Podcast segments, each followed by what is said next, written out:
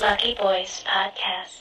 Welcome to Lucky Boys Podcast. I'm Will, I'm Norm. and we have special guests, the low end gigolos, Yeah, Josh yeah. and Kevin. Yo, by the way, uh, I, I don't know if Josh told you, but upon entering this building, you automatically have coronavirus now. Oh, yeah. okay, Well, Oh, great. really?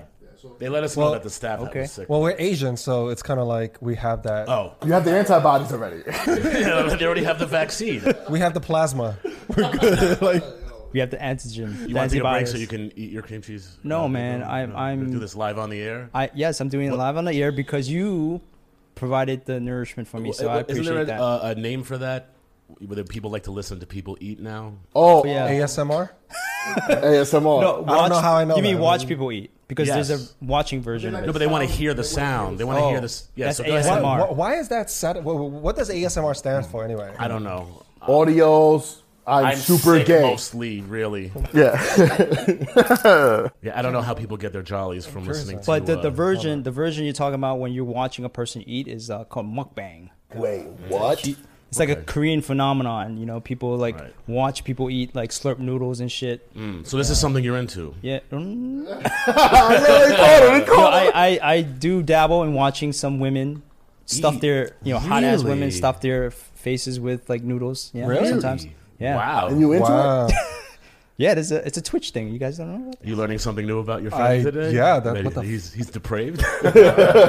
Autonomous sensory meridian response, hmm. ASMR, is a calming, pleasurable feeling often accompanied by a tingling sensation. What the fuck? Yo. You get tingling in Um, places? no, where- it takes a lot more things to get me to tingle, man. This tingle is said to originate in a person's head and spread to the spine and sometimes the limbs in response to stimulation. Oh, you know, every time I say something rude to someone, I have that same sensation.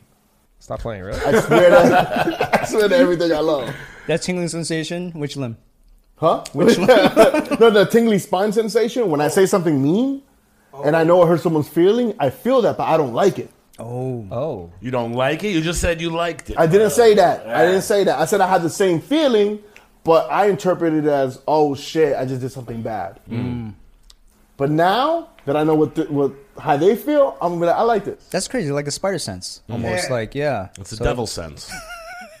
being a devil. Congratulating you for being awful, being a mean person. Well, me and Lucifer have a long history together, so. Tell us about it. Well, I um I used to fuck his wife. Wow. But he was You know into it, though. He's married? I didn't even know that. Yeah, yeah, yeah. Who's he married to? I don't know. It's a Kardashian, right? All right, and for those of you guys that know a little background about uh, Low End Gigolos, uh, that's their podcast. Uh, Josh and Kevin are both comedians here in the New York City circuit. And, and around states, I've been I've been to a couple states out here. yeah. Yeah, we went to Jersey once. What's that like? like, like, are, are, do you find it more difficult to do stand up in New York Yes. than other areas? Yes. Yes, actually. Yeah. More demanding the audience in New York. So they have a very low attention span, or just low? Are they more like Higher expectations. like the Apollo? Like they're ready to So boo chuck, you, boo you chuck off? tomatoes at you. You know how New Yorkers are. Like they expect fucking everything. They expect the best. You know. Mm-hmm. You go to like New Jersey and the audience is just like easy to laugh. you Really? know? Oh yeah, yeah. Maybe just for me. That's New York's cousin and neighbor. Like I would figure, like Jersey people have somewhat uh, similar expectations. We find. I mean, at least I find. I think Kevin does too. Like a blue collar audience, like a New York City audience. I mean, pre COVID, you know, was business people. You know, upper middle income. You know, a little bit more sophisticated. Right. They're more fucking stiff assed. Am I allowed to curse? I'm sorry. Yeah, yeah, yeah. They're more stiff, yeah. you know. So like, uh, You, I think you asked that the last time you were here on this I, podcast. yeah, I have a very short memory. So Um, considerate. Thank you.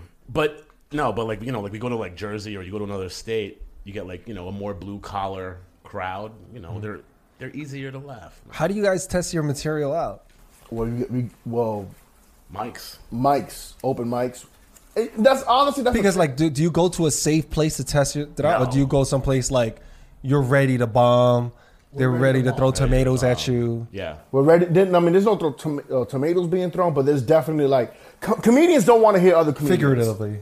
Yeah, co- yeah, comedians don't want to hear other comics, right? For the most part, they're like, "We've been there, we've done that, we know where you're going," right? And most of the time, if a joke really works at an open mic, you might have to throw it away. Because yeah, because because it might be just a comics comics joke, Oh, I see. right? Like that's funny for a comedian. You go on Inside stage joke. and people are looking at you like you're a fucking psychopath.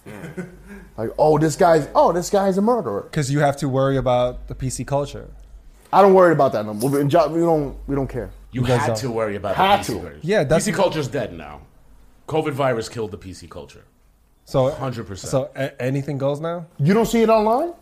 You don't see your friends making crazy jokes Yeah. and sharing crazy memes these days. Yeah, people are saying shit that they wouldn't say six months ago. And I called it uh, a few months ago. I said to Kevin, I was like, you know what? Because it was getting really super PC, especially New York City. And I was like, you know what's going to change everything? When World War III breaks out and people start going to have to fight and people are dying, it's all going to change. So when, when true feelings come out, when all the racism Well, comes thing is- out, when all the politically correctness Phobias a, come is a luxury. Well, it's a luxury to complain about being offended. You know, like you have nothing else to do but complain because you don't like the way someone said something or it was offensive to you. That's a luxury. That's when you eat three square meals a day, Right. and you don't have to Yeah, worry and about where your next and meal you is know coming And for the record, just because someone's offended doesn't mean that the person who is offended is right. Absolutely. Bam, Well, You know what I mean? You know, I we, we talk about it a lot. Like, you know, people want to play the victim, and they they feel like severely impacted by something you said. Well, what do you stand behind? What what did you do? What, what besides feeling offended? What what else? What do you have skin in the game? Like, what what do Right. you have? What have you done? No. Do you, You have know, skin like they in go the so It's hard on being offended, and and that's it. And they think right away they get some sense of like heroic feeling. Yeah, the thing is, listen, unless, you know, the, the things that the people are saying are threatening to a person or to a people, if you don't like it, walk away. You know, like uh, to be offended, you have to hear something, stay there, Take the time to actually, and then say, "I don't like this." But you're Right. you're staying there. Just or if you're on. on social media, you you're you're choosing to click on that person's material and watch it, and, and stay. Or if you're watching a, a show on TV, you're choosing to stay on that channel. I think the same way people get the tickle from listening to Norm eat his bagel. Mm-hmm. I think I think tickle. similarly, people get a tickle from getting offended. Mm. I think they like that feeling of someone has. I mean, that's offended that's what Kevin said. He said that like when he offends somebody, he gets this tingle in his spine. And he said it's a bad. It's a But bad thing. feel like about, you know it's crazy? Never felt that on stage. Not once ever did I ever feel that on stage. Maybe you were hyped up in adrenaline. Like you, you, you don't feel that. Maybe you're right. He has done some really offensive things on stage. Yeah. He's offended. I wasn't offended when uh, I went to your your, your show. I, was- I don't think you were at the Some one- people were. I, I felt like the energy though. I felt other people were offended. Were you there at our last live show before the quarantine? he No, no, the no, one no. right No, before Right that. before that. Yeah. But that was the one. Yeah. what was the joke? Kevin did a, does a bit about. Can I talk about this? Yeah, he does. It's A, better if you say it. I'm not taking claim for it. This No, is no, your no. bullshit. It's better if you like. Okay. Yeah. I- I heard. he he does a do- uh, he does a joke. It's a story. It's a story. This is a story about your brother, right? Is No, it that no, one? no. It was the trans. Yeah. I went. You know, Go ahead. I, I went on a. I went on a date, uh, a, a hinge date, and this girl was. Uh, Oh, yeah. She she shaved her head bald. He went on a date with a girl with a very deep voice. Oh shit! And at one point during the date, he was like, "I gotta ask you, are are you? Trans. Yeah, are you a trans?" So, and I forgot how the joke goes because she had a really deep voice, and Well, uh, this, the, Like Josh's. like mine. Yeah, was like this. it was me. It was actually what happened was she had a bald head. yeah, right? she's bald. That's what it was. Um, and when I gave her, she looked cute though. So This when is I a gave true story. true story, True story. Okay. I gave her a hug, right? I mean, she looks like her pictures, and I don't mind that she's bald. And then she goes, "Hi, how are you doing?" And I was like, "Oh no, I'm in this situation now." Right? So we sit That's down the at the first thought bar. that comes to your mind. I, I sit down at the bar. I feel like everyone's staring at us. By the way, and I'm like, "Oh fuck." All right, I gotta, I gotta ask because, you know, Of course. I- it's, you I'm know, not into this. You gotta talk about the elephant in the room. So I was, I gotta ask you a question, like within 10 seconds of us sitting down. And she was like, okay. And I was like, first, let's get drinks. right? So we order drinks. And then I'm like, you know what? Forget my question. right? Because I was like, we could have a drink, and I could just leave. I don't need to make her feel uncomfortable. Okay. And she goes, you can't do that. First of all, I don't even know you, and you went there. Whatever it was, I need to know. And I was like, are you a guy? like, no, I didn't do it like that. I was like, are you trans? Can you imagine the first date? you're Like straight up, no, no Because prep. if the no, answer is no, you didn't, you didn't prep it. You didn't say like, you know, I, I, met, I. I noticed your, you know, the voices. I didn't say the voice. you part. can't say No, see, that, that's how bro. Norm would do it. He'd be like, you know, you, you you're, you're bold and your voice is kind of low. I mean, I don't know. You, I, I would have just brought it to like you know I, I had a you know horror experience prior, or oh. I wouldn't say horror, but actually, so Will makes lies up, and Norm goes the polite route. hey, I, I would lie to shield. If somebody told me they had a shitty haircut and I didn't want to make them feel bad, I'm like Right. it looks great. Why are you looking at my hair when you say that? So what I did was, so we ordered a drink, and I asked her this question. She takes a sip of her drink, and she goes, "No, I'm not trans." And she was just hoarse. She was just hoarse the whole time, and I felt so terrible. But she was really funny. So she was a really good. She was uh, she was a girl. she was a girl. but you made her self conscious. But No. instead of getting angry, She was. She, rolled with it. She, She rolled with it. She pulled it up a few octaves. Wow. well, she took a sip of her drink, and the hoarseness went away. right. Oh, so she was sick. No, I don't know what it was. Maybe she had like something caught in her throat. I don't know. But like she took a sip of her. All I had to do was wait seven minutes. By the way, That's how long it took for the hormone pills. To come out. By the way, this isn't even the greatest joke. The, the, the funny part is that he tells this joke story on stage, and sitting at the bar was an obvious transvestite woman. Right. And uh, she got very offended. she got really mad. She walked out. And everyone like saw her walk out with her like penis on her shoulder and just you know she just bounced. wow. Well, I didn't think Kevin had seen her sitting at the bar. I saw her when she walked in, and then I saw Kevin going into the joke, and I was like, "Oh, Kevin doesn't. You, you know why? Why did you think that? what?" Why? Because most comics will see that and be like, "I'm not going to do that joke." right. Right. Not this gay. So I didn't think you saw her. I definitely. Saw, I know who she is. right. Um. Also, right before that, I yelled at her Why? because she invited a friend. You've been to the show, right? You have to, to to go to the show. We're not interrupting anyone, okay? You to you have to want to be there to actually be there, right? So there's a place upstairs for a restaurant and music, mm-hmm. and downstairs in the basement is a comedy club we built, right? She knows of us. She comes downstairs, right?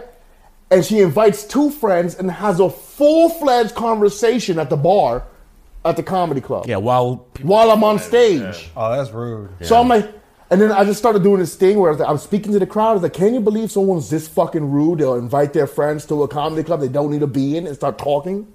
Well, maybe she did that to get back at you. This is before. before he said, This is before I, he did it to get back at her. I, I basically like now. Now I'm really gonna do this joke. yeah.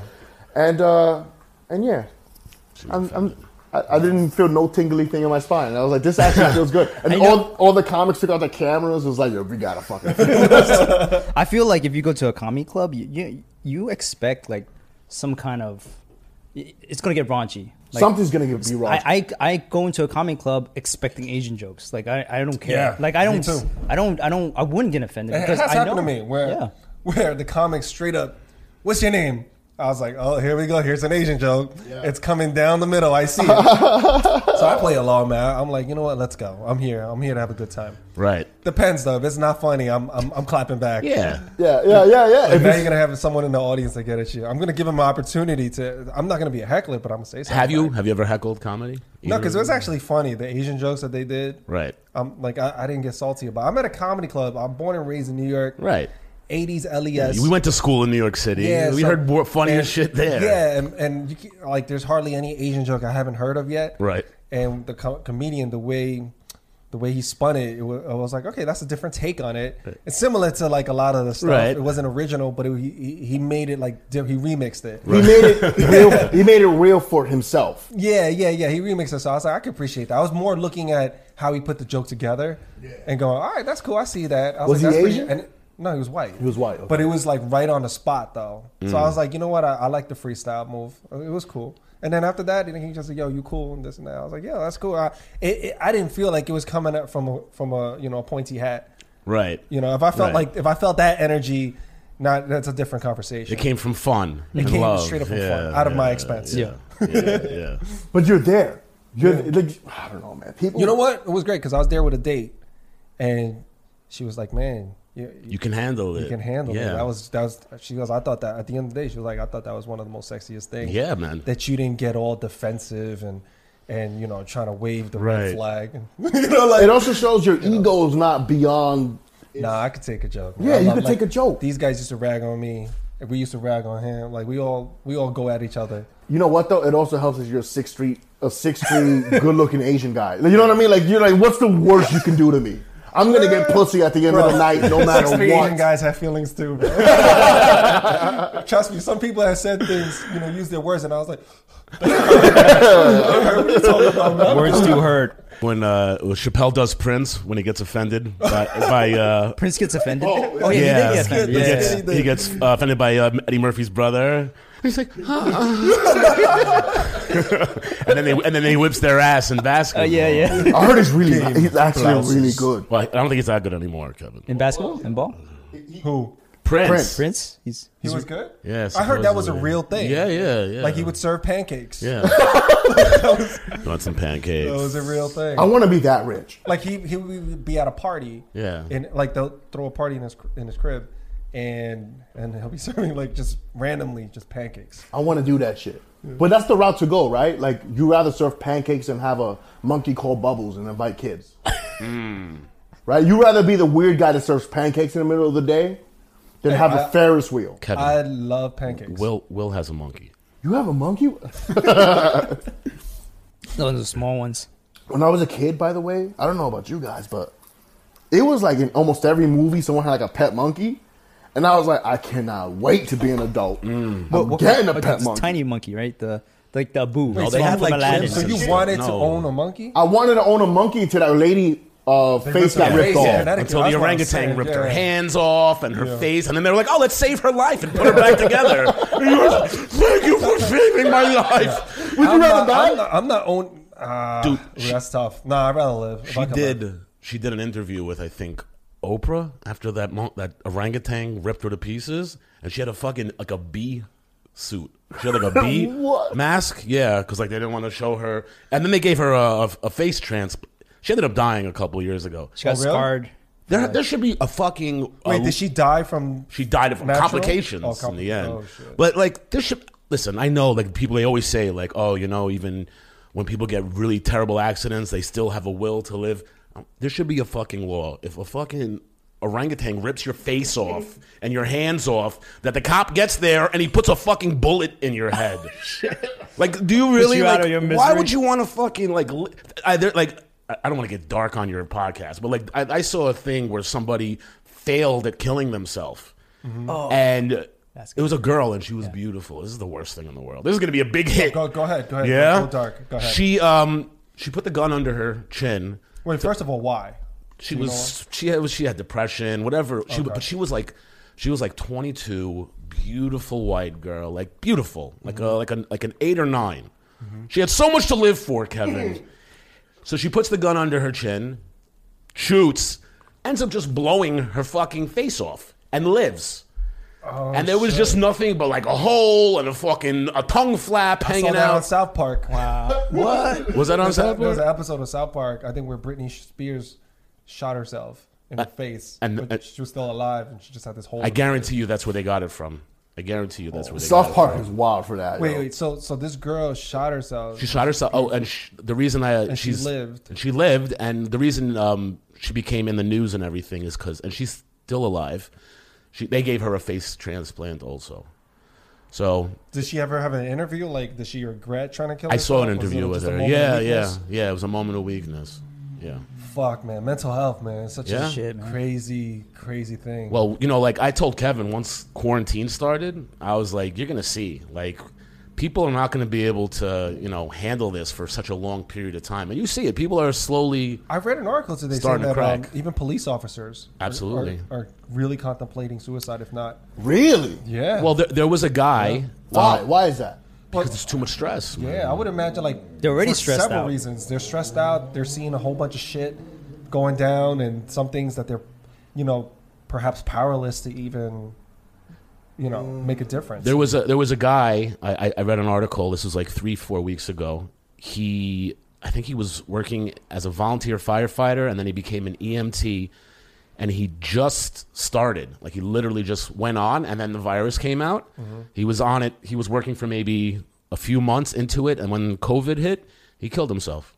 He, in, in Astoria, yeah, he went off by the by the rocks by the water in Astoria Park over there, and he shot himself with his Oh, father's shit, gun. that's You remember I- I that? read that. Yeah, I read his that. dad's like a DT. He took his dad's gun. I didn't go into the article. I saw the headline. I Yeah, read the headline. yeah. So this is you know Holy it's shit. it's So that's what it was about. it was about that. You know when when this was at its peak and and you know when people were like super paranoid and like the hospitals were going crazy.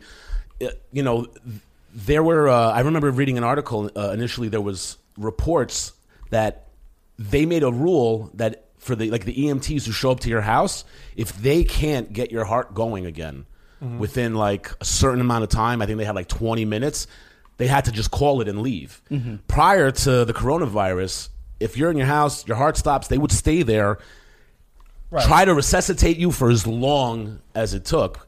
So, you know, these people are, you know, they're living under this, you know, life and death, constant death, constant death. So, yeah, it makes them want to kill themselves.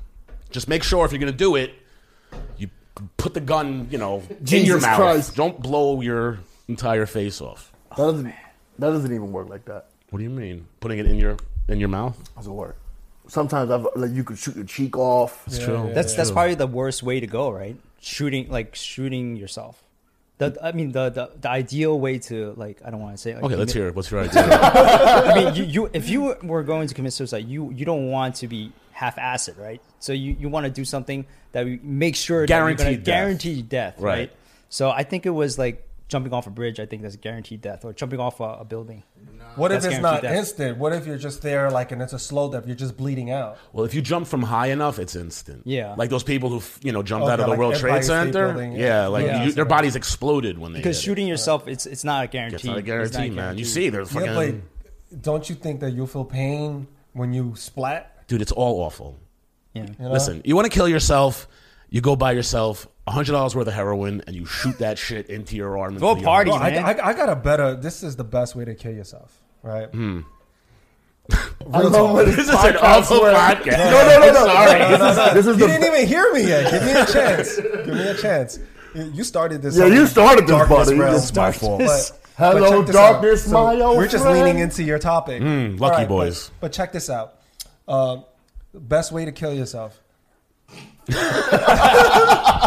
then we Don't do laugh. this at home. No, no, no. Absolutely do this. If, if, if, if this is if this is the route versus shooting yourself in the face, Right. or jumping Jumping off a building, Right. What I would say is, whatever you are now, drop everything, go somewhere else, start over. You kill who you are now, Ah, start a new life. Start small. I agree. Go on a road trip. Get a just uh, Right. You hate this minimize. life? Yeah, minimize. Kill who you are Start now. over. Minimize everything. Mm. Get, get out all the stress, all the people in your life. You could cut it all off because you'll Right. be. If you're dead, you're gonna cut them all off Right. anyway, It's right? the same thing. Same thing. So start a new life. Cut everything. Kill who you are now. Get a car, jump in it, put a mattress in the back of it, whatever you got to do. And to just live a simple ass life, take it a day at a time, Right. and create this new identity. Move somewhere else because obviously this environment ain't cutting it. Right. Go somewhere else, go on a road trip, and then keep moving until you find what you're looking for. Well, I like this idea. I gotta go. All right.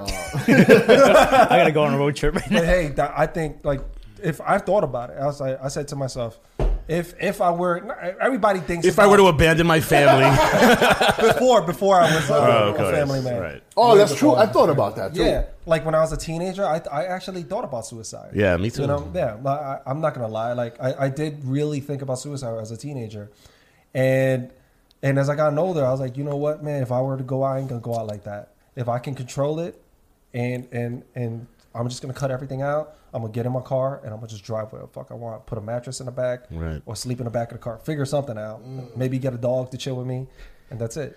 Every time I also like you hear about someone killing themselves, you're like, why don't you do something fun before you did that? Like, why don't you just try to go rob a bank or something? Yeah, it's easier said than done, man. When you're in a moment of weakness, you're in that depression state, and that voice is hitting you hard, and you're just real low state of mind, you just, it's a lot of pain, and you just want to release it somehow. So you're saying suicidal people are weak? No. Oh, okay. What I'm saying is it's really difficult uh, when you're pressed down for that long and to see any hope, any light. You're just in such a low, dark area. I mean, you have to be in order to kill yourself. Well, that's a that's probably a chemical imbalance in the head. Like to have to to be pushed to the point where you want to end your life. It's got to be something. Mental health, but it, it, it, it could be something, uh, it, I think it could be that, but it's also something impacted, I say, with, with your environment. I, I would say there's a strong contribution of of who's around you, your support group, your friends, your family, um, how you deal with stress, Right. right? And I perhaps even your diet if you're sleeping, because all of those things combine and believe it or not, it, it could really make a significant impact. Right. And look, if you don't sleep for, if you stay up for 24 hours, and we've done that before, Oh my god, it's it's not good. yeah, your whole world goes out the window. Your whole identity of who you think you are when you're rested versus the per- portion of you, and any parents would be able to tell you this, right? Right. Versus when you're not rested, it's you're a completely different person. You're, course. you're like a shell of yourself. So I think someone in that state of mind who's not sleeping, who's not really eating, Right. they don't have the proper guidance and support system around them. Right.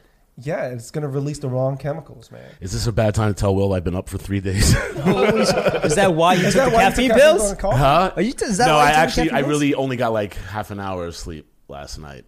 Oh, Yeah. Why? not three days Yo, straight. quarant- you- quarantine not is three weird. days. It's weird, man. It's I've been, a- I've been, uh, there's multiple times in the last two months. I've been up for like a day and a half, and then like slept for ten hours, and then like be up for another day and a half. Yo, Wow. is this Yeah. something? What, completely out of like I, I- I live a you know we're, we're comics and like I have a you know business prior you guys to living, living like teenagers. well exactly and like I I'm living the way I lived when I was like 20 years old again. It's awful. It's not healthy. It feels like shit. I don't feel great, but it's like this is what quarantine has done to us, you know. well, I can't go to sleep until like seven in the morning, Yeah. right? Oh. Every day. At least. But I at least get at least four hours of sleep. So you guys, so you guys are just staying up only because you don't have some sort of um, guideline for yourself, like a schedule. Well- Well, because of the quarantine, everything's kind of just freestyle, loosey goosey. Well, for me, there's no rules right now. There's legit no fucking rules. Like, I can whatever I want to accomplish, I can do at any point of the day. But so uh, pre pre COVID, were you like No. the sleeping schedule? No. Not this bad. No. No. I've n- I haven't I've never been like this. What the fuck do you do then? we play video games. Okay. Well, we, we- we, we're write, also- we write comedy. you We're know, writing a lot. Yeah, we write a lot of comedy. Where do you get your Where do you get your inspiration? Like, when's the best time during the day? Like, that, that shit is. It's it just comes Just all comes day long. comes. I, I I write jokes all day. I'm it's not like saying- when you feel it, you feel it. You gotta go. Oh, I gotta get this shit. like in. you're Yeah, in the bathroom. yeah. Shit. I, I've done it on dates. Like, yo, Yeah, shut up. I don't yeah. want to talk to you right now. yeah. It's like, hold up. shh. Hold I- I on, love hold on, hold on. Genius is coming. Come on. Yeah, so that you know the thing. You're welcome. You're witnessing greatness. That's what I do. I did it to my kid two days ago. I was like, "Hold on, Daddy, you just inspired a joke. I had to write it down." But you know, like it's and but that's the thing is like my kid is out of state right now because he's you know going through quarantine somewhere better than being in New York City. That you know, like him not being here, knowing that like you know. No, if I had my son here, I would be like, I can't stay up all night. What if he needs me? You know, like, what if an emergency pops? Knowing that I can't be helpful, I'm like, you know what? It makes no fucking difference. I can be useless. You know, like, So do you think this is the new normal?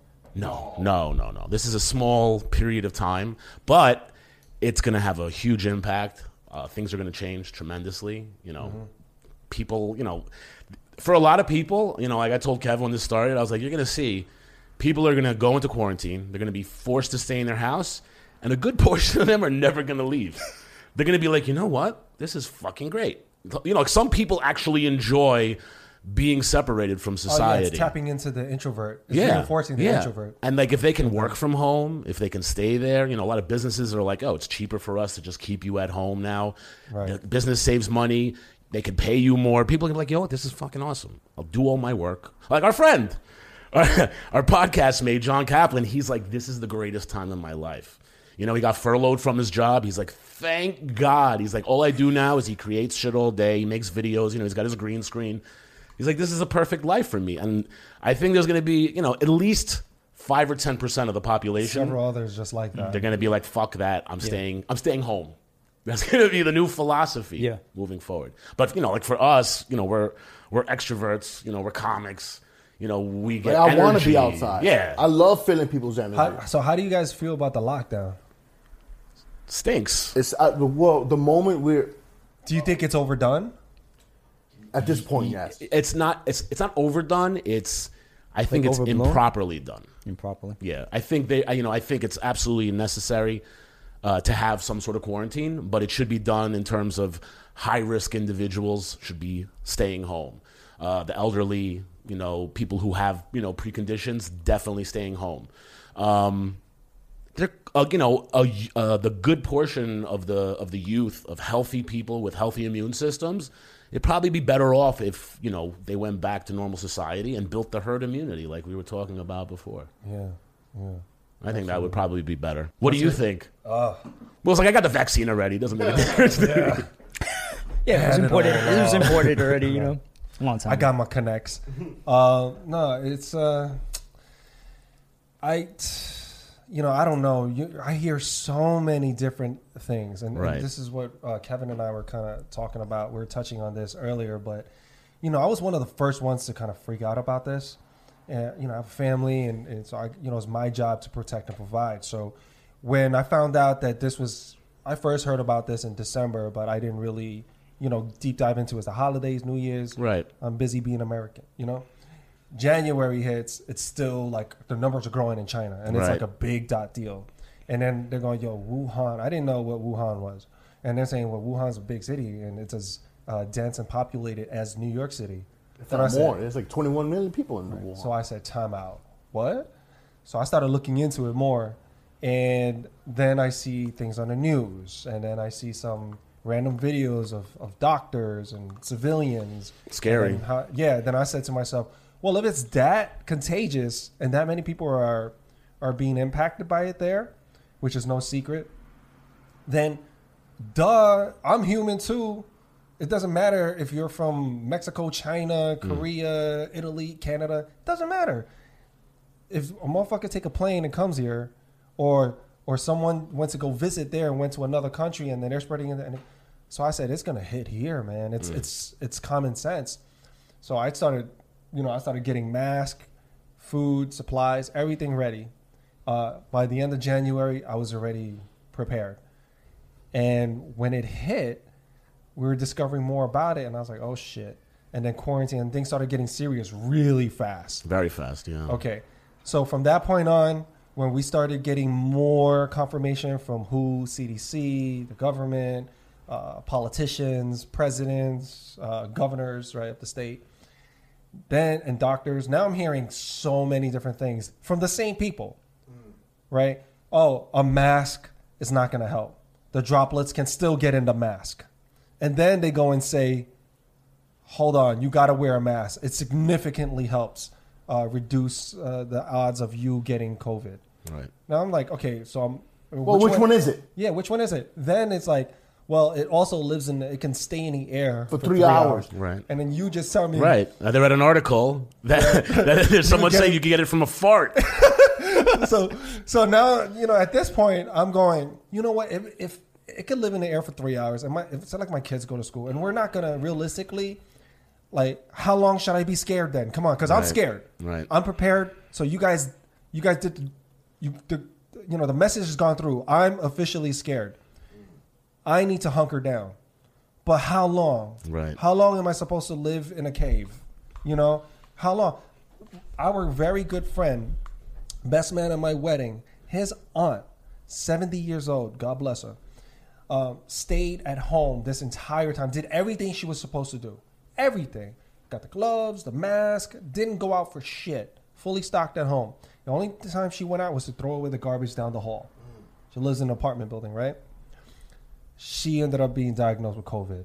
What the fuck? Yeah. Respirator, whole nine Oh, yards. shit. Yeah, yeah. She was. And then when you get into the what rent, ventilator? Yeah, The yeah. ventilator. Oh, ventilator. Yeah. My bad. Yeah. So v- So then, uh, and that that that that broke the that broke everything for me. I was like, well, if she can get it thrown away the garbage, then you know I I have no control because I'm throwing out the garbage. I'm buying. I'm going to the supermarket, re- restocking. You don't have a choice. Yeah. So I'm, uh, you know, at this point, I'm saying, you know what, I'm, I'm just gonna go jogging.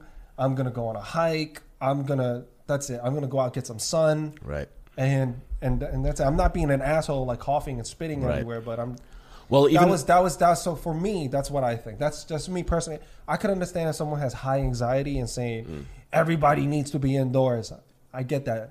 I totally get that. I support that, man. No knock on you for that. Right. I have a different experience. Right. I have a completely different experience. It's just that they're not going to come up with a cure anytime soon. They they said it. Yeah, Everyone 18 knows. months, 12 to 18 months. Right, and that's considered fast tracked. Yeah. Right. So if they don't have something, and oh, another note about that, if someone, they're also saying you can get reinfected.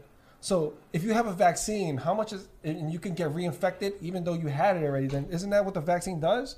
To put that in you in the first place? So Right. that's what I'm saying. Like, look, man, And then you know this thing. You know, if I'm going to get it, then I might as well, like, And the thing is, it, you know, it's you know, there's a probability that it could it can mutate.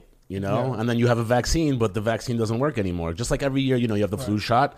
They come up with a new flu shot every year because it mutates. Right. It's a different know? And then strain. what am I supposed to do when they when they open the cities back up and you're supposed to work? Am I supposed to be scared and not Right. go to work now? Yeah. And I can't provide for my family now? No. You know what I mean? So at this point, I'm just like, look, everything's starting to open back up. Yeah. I gotta get out. Yeah. I gotta get out, man. So that's that's my take on it. Like, I, But- I can't be scared forever. Like if they're opening everything back up, would you be like scared to go into a, a crowded cafe and shit No. like that? No. no, you'd be cool No, with that. No. But also, look, we're no one's wearing a mask. No if one's it, doing if it shit. can, if it's if it's like real facts that it can literally like be in the air, the particles for for three hours, Mm-hmm. you don't stand a chance. We already discussed this. We're suicidal here. So we, you know, what the fuck? Worst case scenario, we get. I'm gonna fucking, throw myself in this crowded room with no I ventilation. Say, I will say that I, because of this, I do wash my hands more frequently.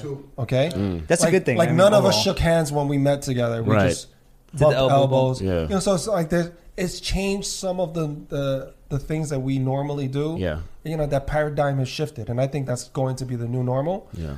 Until we go like perhaps a decade Yeah. where Nah, you're everyone forgets about this. Yeah. Yo, man, Kevin's like, no, no I, I refuse. I refuse to wash my hands. I think. I, I think it's too much. So I think it's too much. How about when you wet your butt? You know, with without Who, it. who wipes? That's why I have such a good immune system. let- you I'm let it- telling leave it like, crusted. for example, like work from home, that's going to be a That's new going to normal. be a, a new normal. There's going to be a. I'm telling you, the paradigm has shifted, and Also, everyone has the internet, right? I don't need a guy. If I- I'm sending you an email anyway. right, I don't need to be ten feet away from you. right. If you're a desk jockey, if you got a job where you have a cubicle and a desk, Yeah. and that's your primary function, then you can do that from home. Office life is basically set up so that you could be monitored like a fucking Right. slave, like a child, so someone can go around, just like the office scene that we shot. Yeah. You remember for the streets? Yes, we did. It's so some fucking prick can go around and be like, "You make sure you're doing Yeah. your work now." Yeah, middle management is becoming obsolete. It's a waste. In, in some forms, they're going, wait, how is my employee? And what they're finding is that their employees are at least twenty percent more productive When they're home. A lot of these companies, Yeah. in in certain areas, and they're going, wow, how can they be more productive and no one's breathing over their backs? Right. Because it's because people are more productive when Yeah, people are not breathing over their scared, you know, to- Exactly. to, to present their ideas and stuff like that. So it's you have that environment that's nurturing now. Yeah. Uh, But also, if you get someone a deadline, hey, I need this done by 2 p.m., right? People are going to get shit done by 2 p.m. You don't need to be there at 12.30. Hey, is that done? Uh, The thing I told you, you don't need to do that. But they were also they were talking about. I saw in an article yesterday. All the money that's saved, you know, on your fucking dry cleaning, you're spending on on Gas. your commute, gas, fucking Saves so Going out much to eat for lunch. paying for the paying for the cubicle, paying for the electricity. It's Right. it's just The worth it. overhead is, Yeah. is much is alleviating so many people's pockets from companies to individuals. Yeah. So it's gonna. I mean, it's gonna dramatically change like commercial you know real gonna- estate. Yeah. So you know What's gonna happen to? Manhattan? commercial re- well manhattan i think is going to take a hit It's large be huge. san francisco is going to take a major hit because if you look at san, Fran- san, san francisco i think is going to take a bigger hit only because there's uh, there- there's a lot of uh, tech hubs there where uh, startups and and if, that's the new normal where everyone's allowed to work remotely no one's going to try to buy a place in San Francisco. The Yeah. cost of living there is ridiculous. They're going to go down to Austin. They're going to go down to Miami, Hawaii, Right. a- anywhere where it's lower cost and, and and perhaps like just a chill chill vibe, you know. And then they'll just do their job from there.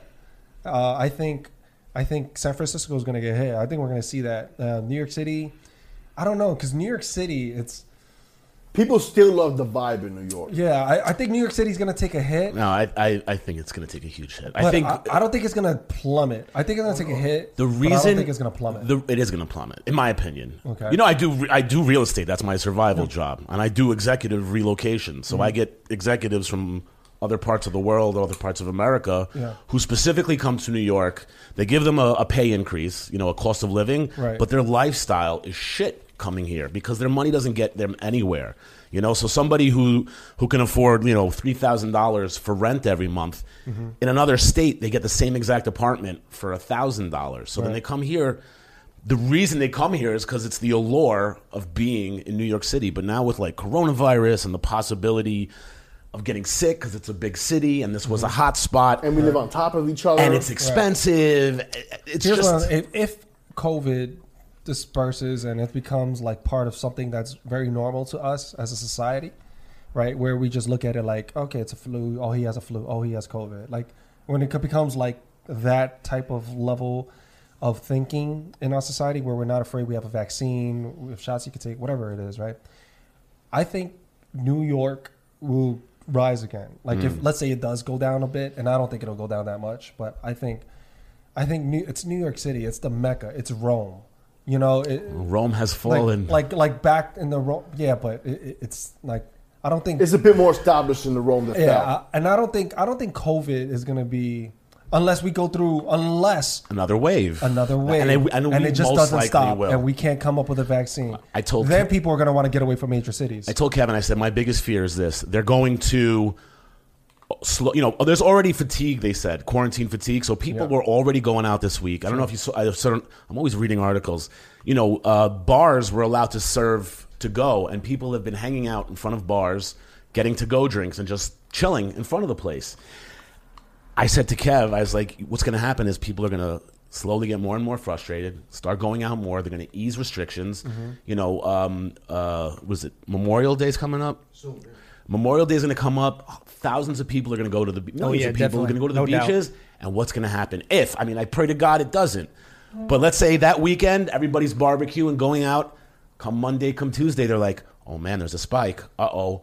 Tuesday, Wednesday, they're like, "Oh man, uh, you know, we just jumped up by you know a tremendous amount." They're gonna fucking pull that lever down and lock us all down. Right. You know, there already there's already talk that school's not gonna open. In uh, I think that they In already September. canceled the they canceled school for the rest of the year. no, no, no, Oh, no. he's that- talking about no, I'm talking about September. starting in Like September, September, again. fall- Yeah, there's fall- room. fall semester. Yeah, I spoke to my ex yesterday. She said that there's rumors that they're not even going to open up in the fall. Well, they don't know that for sure, but if I'm a betting man, I'm gonna say that they may try to like. Let's say us the summer uh, comes and we don't have major spikes, Right. And let's say the curve is like flat or whatever, and, and it's we're not seeing anything crazy.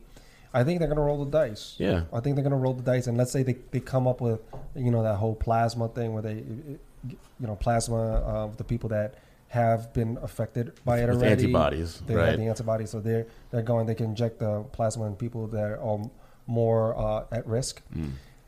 Then, if they have things like that where we can somehow have some sort of defense against it, Right. I think that they will try to keep things moving because at the end of the day, money is going to talk. Think about all these universities and schools charging an ex- just an insane amount of money. Insane. Like education Mm. is so expensive, from private schools to Ivy League schools. Yeah. Now, especially colleges, you you think, you know, if, if like your kid, right, or or yourself individually, if you're taking out loans, and you're looking at whatever fifty thousand dollars a semester, whatever it is, you're going, I'm taking these online classes, and this is what I'm paying. Yeah. Get Bootleg. the fuck out Yeah, of here! Like yeah. right away, I, I think that'll be the end of universities. Right away, I, I I seriously think that they'll they'll take a major. You want to talk about? Well, I think less and less people are going to decide to go to university. You know, I mean, the truth of the matter That's is, been happening. But this will be an accelerant to that. absolutely. Because then they let, let's just say that does happen, and people are not going to want to pay that much for, for, for especially if you're, Right. they're losing jobs, Right. Because it's a it's a trickle effect, right? People are going to want to save money, and they're not going to, and they're going. If I'm paying this much for education, where's it going to take me? I mean, I could literally Google this stuff mm. or get some of these assignments on my own, right? There's no one actually giving me one-on-one mentoring like the way I need it. Right. So, if if that happens, if that happens, it'll accelerate the whole process. To your point with schools. I mean, I I think, you know, people should do more vocation learning. Like, you want to do something, like learn how to do it. You know, like uh, they have like the master class now. Like, you know, you want to be a, a writer, learn how to write from someone who's an actual writer. Like, instead of Going studying to- English literature, you know, Yeah. with some, you know, f- failed professor. A failed writer. yeah, I mean, that's what a teacher essentially is. Sorry, every. well, I mean, like, Professors are. Teachers are usually just good people who, who I disagree. you just ah. you got some people who, who go back and, and teach because I mean they, they're they're like famed screenwriters, like the master class, like Right. you mentioned. These are people who are Right. been in the industry, We're sharing experience. sharing and- experiences, yeah, and teaching from that. then that's the best way to learn. But to learn from somebody who just you know is teaching, it's like a, it's old style now. You know, Yeah. it doesn't seem contemporary. It is. I'll play devil's advocate to that though. Um, the one experience that you won't get is just being with a group of people and meeting random people. Just that college experience. Yeah, That yeah, that's that fun. That's Yeah. yeah. Not the education side, Yeah, but gonna- just the random meeting of, of people in the A same network class. with individuals that you might work with in the future. That's true too. Right. That's, know? that's the That's thing. true, too. That's gonna be. Building benefit. relationships and yeah, stuff. building relationships, friendships. I mean, we. I mean, we're a perfect example. Like without college, physical college, like we wouldn't have met. right. Even Yeah. though we grew up in the yeah, same even neighborhood. though we grew up Right. like a couple blocks away from each other. Yeah, That's crazy. I never Yeah. saw him. I mean, keep in mind we live in New York City. I mean, you know, but and we did different things. So um, without college, I would have never met him. Well, like so, like you know, my kid is seven, but you know, he's already because of the quarantine, he's separated from all the kids he was in class with. You know, um, we're raising you know uh, a new generation of kids who are basically the only communication he's getting is over the internet. You know, it's like your people are missing Yeah. out on that Same, Mark, yeah. Interpersonal building skills. You know, like but then again, if there's no office that you have to work in anymore, I guess you don't really I, need to I, I do just, that. I, you know, selfishly speaking, like I just don't want to be a teacher next semester. you know what I mean? Like I, I really hope. Like I'm, I'm teaching two kids right now, and it's hard Yeah. carrying a full time job. Let me ask you a And- question. I'm gonna ask you a question. I hope you don't get offended. Shoot. Are you teaching your kid like, oh Are you- my are you a man? no, no. Are you teaching your, your kid and you're like, oh my god, this kid's a fucking idiot? No, No, man. No, no. you don't feel that ever. That's the way I was taught. I, was- I was the idiot. I was an idiot, like in the way I was uh, taught and my responses to it. Uh, just because I, I, I didn't give Wait, a how fuck. old are your kids?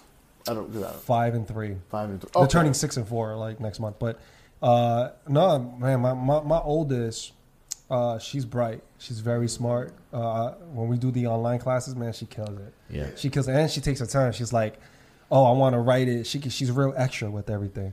So she'll be like, "Oh, let me do this in different colors." I'm like, "You got the right answer." She's like, "Nah." That's not enough. Like she wants to make it look super nice. Will's like, wrap it up, B. School's over. I'm man. just like, let's get to the next lesson because I just want to get it over with. So, you know, I could get because time is finite. We're in New York City, Right.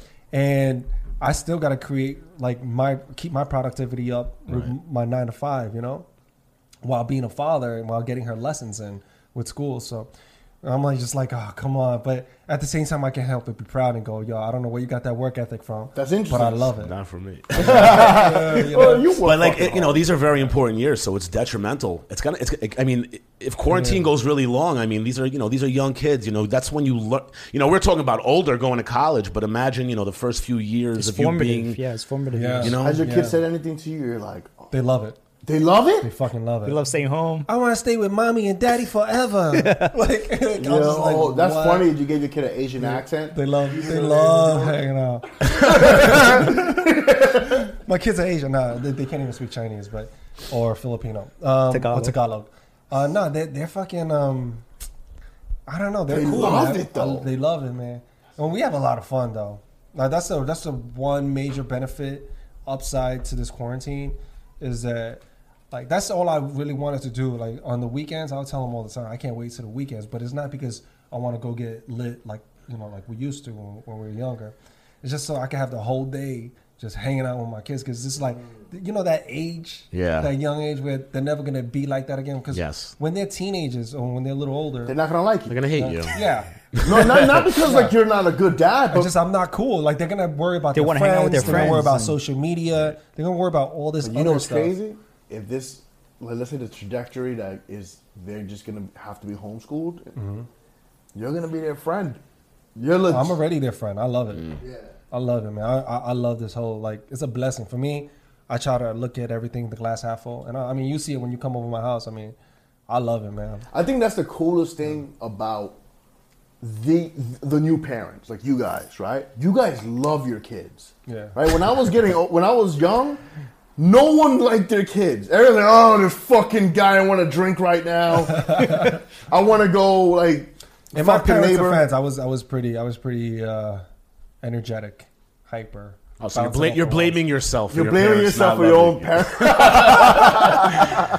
and, then, and then you wonder why he was suicidal. I was an awful 12. stupid, stupid kid who never did the right thing. It was it was a different time though. You gotta like realize It the is, culture was, was, different. Yeah. The true. culture was different, Yeah, man, and that's- and and we came from very humble beginnings. So Right. you know they're working twenty four seven, and then when they come home, they just want some peace and quiet. And you got these fucking kids, Yeah. you know, just breaking things. and- and not can't wait till dad gets home. Yeah, so I, I I get it with some empathy, and I get it even more now that I'm a father. Whereas before I didn't really get it. I used to blame them a lot for stuff, but now I'm just like, you know what? I don't know if I would have done any better in their position. Mm. At that time. Think time, about it. I'm an immigrant coming to this country. Right. My skill set is very limited, so I gotta out. So I'm being pushed into uh, like one of two industries. Right. You know, become my own boss or work like every little piece. Like if I if I put this thing together right here, this fabric, I put this string in there. That's that's like two cents. So I got to do a whole bunch of them. Right. So for for Asian parents at that time, it was either, um, for the most part, immigrants uh, when they came at a later age and, and they were very limited. It was either the the, the, the fathers would be uh, restaurant workers, or they opened up their own restaurant, or uh, the mothers would be seamstresses, and and that's at that level of income and that class. Right. Uh, It's a lot of that work. was- That was, a it was very limited. So, and and both those jobs are not easy, and both those jobs have long, grueling hours. Yeah. And let me tell you about those sweatshops. Like it is straight up a Sweaty. sweatshop. Yeah, it's hot. There's no air conditioning. Yeah. There was like when I went to visit my mom in these sweatshops, there was no air conditioning. Uh, during the, the the cold winter, there was no heat. Wow. There's none of that. The air in there shitty.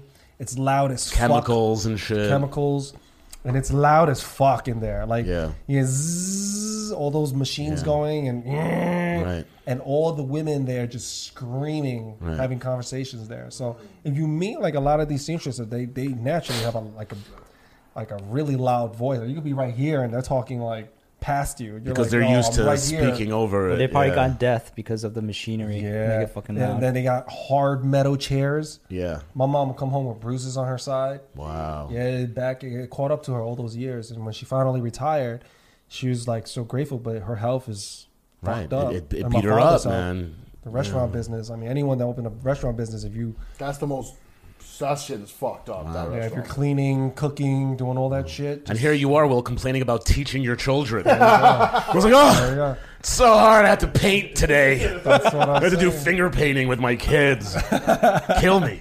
and that's why, like, I, I can't really blame my because I'm mature enough to understand. I'm, Right. I'm going, yo, I can't blame Right. my mom and dad for nothing. Yeah. It's on me. Yeah. It's on well, me. I, I had a, you know, like my mom, you know, used to work like 60 hours a week. You know, my father was a wealthy guy, but he didn't participate in our lives, like for a big part when I was younger.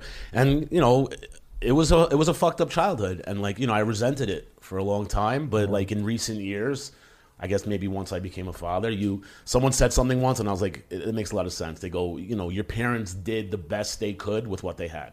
Right. You know, like if they, they, you know, it wasn't that they didn't want to do better. It's just it's, that's as good as they could do. That's what they were capable of doing. That's what they were emotionally capable you know of giving. You know, Life's unfair, man. yeah, that's really That's unfair. it. Yeah, That's that's what I kind of summed it up to. Like, yo, life's unfair, man. Like some people have all the tools and the skill sets in the world, and they may not make it. Whereas Mm. someone who really doesn't, is not equipped with shit, Right. But they just, it, you know, they just have the right network, and they get put into all these uh, positions of privilege.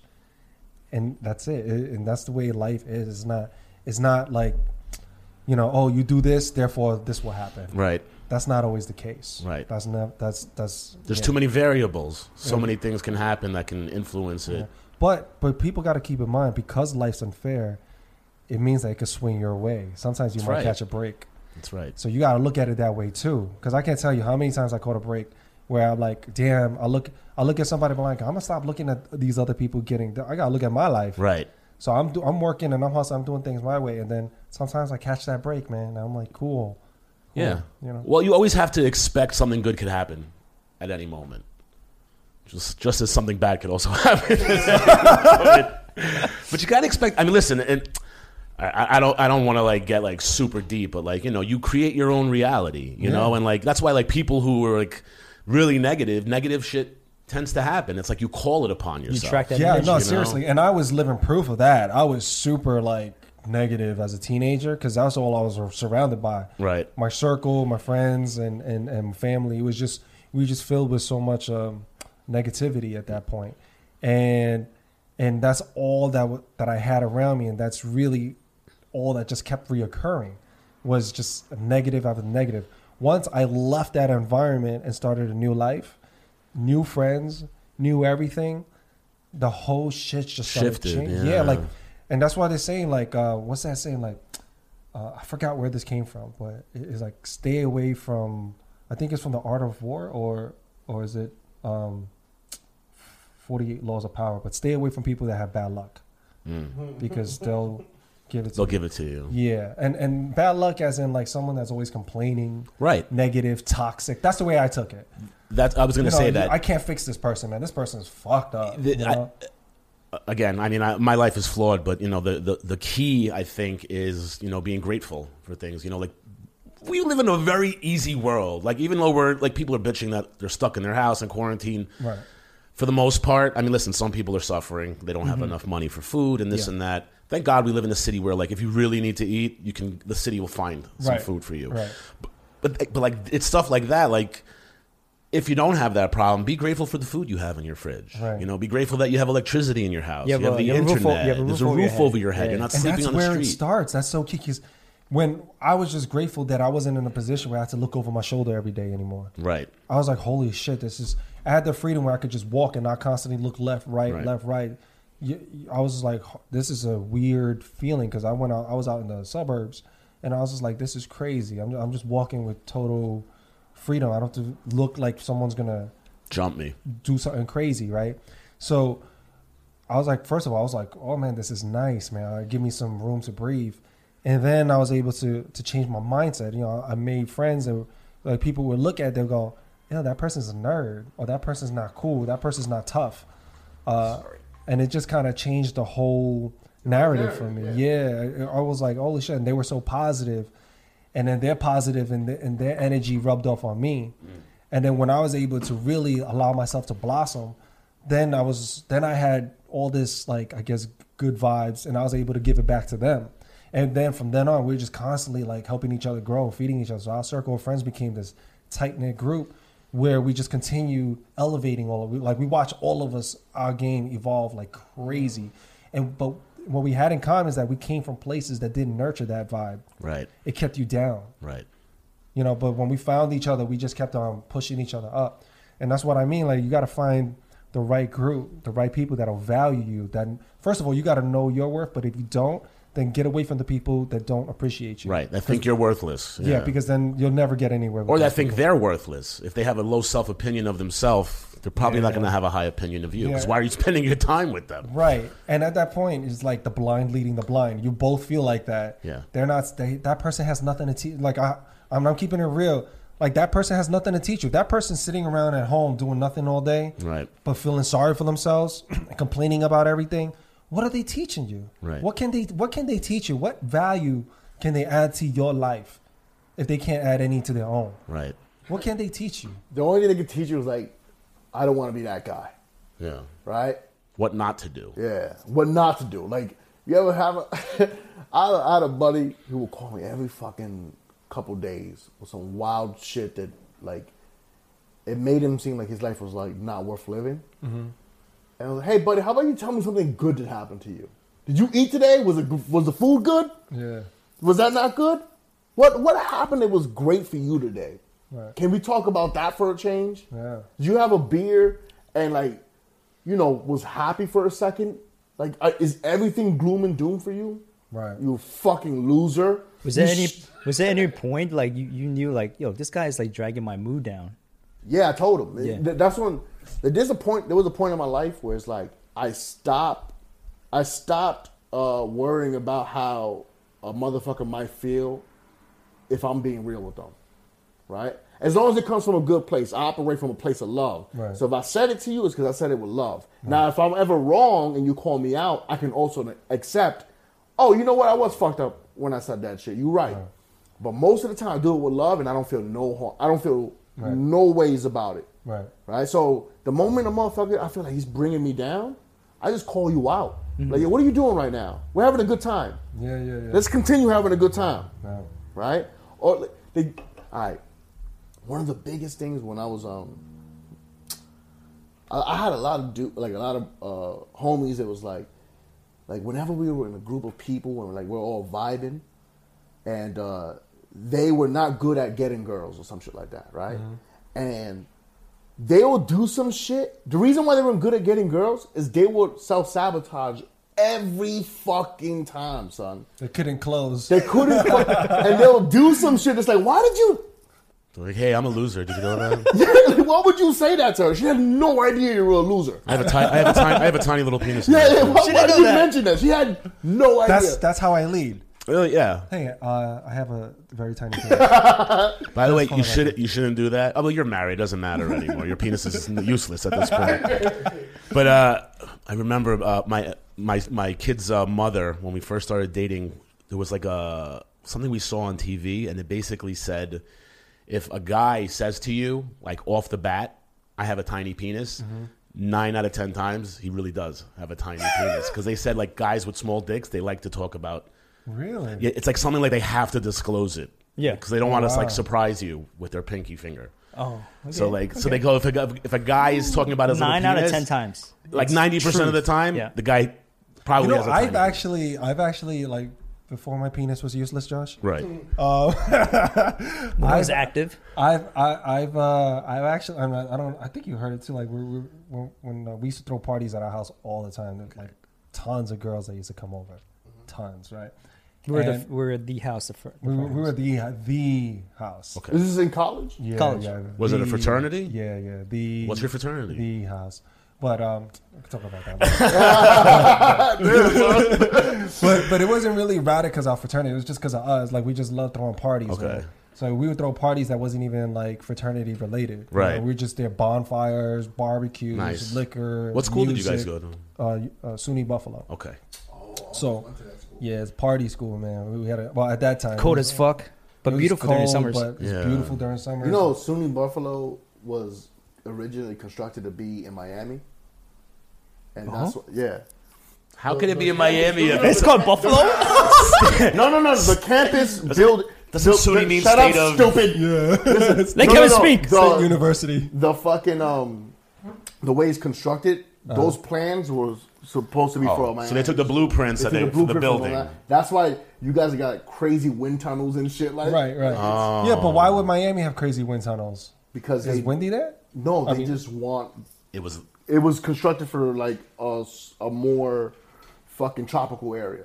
But it wouldn't make sense for it to be. I, I mean, I'm not a, a architecture, but but it wouldn't make sense because if they had all those underground tunnels that we had in Miami and a hurricane goes there, like it's all gonna flood out, right? When Right. all that water pushes inland.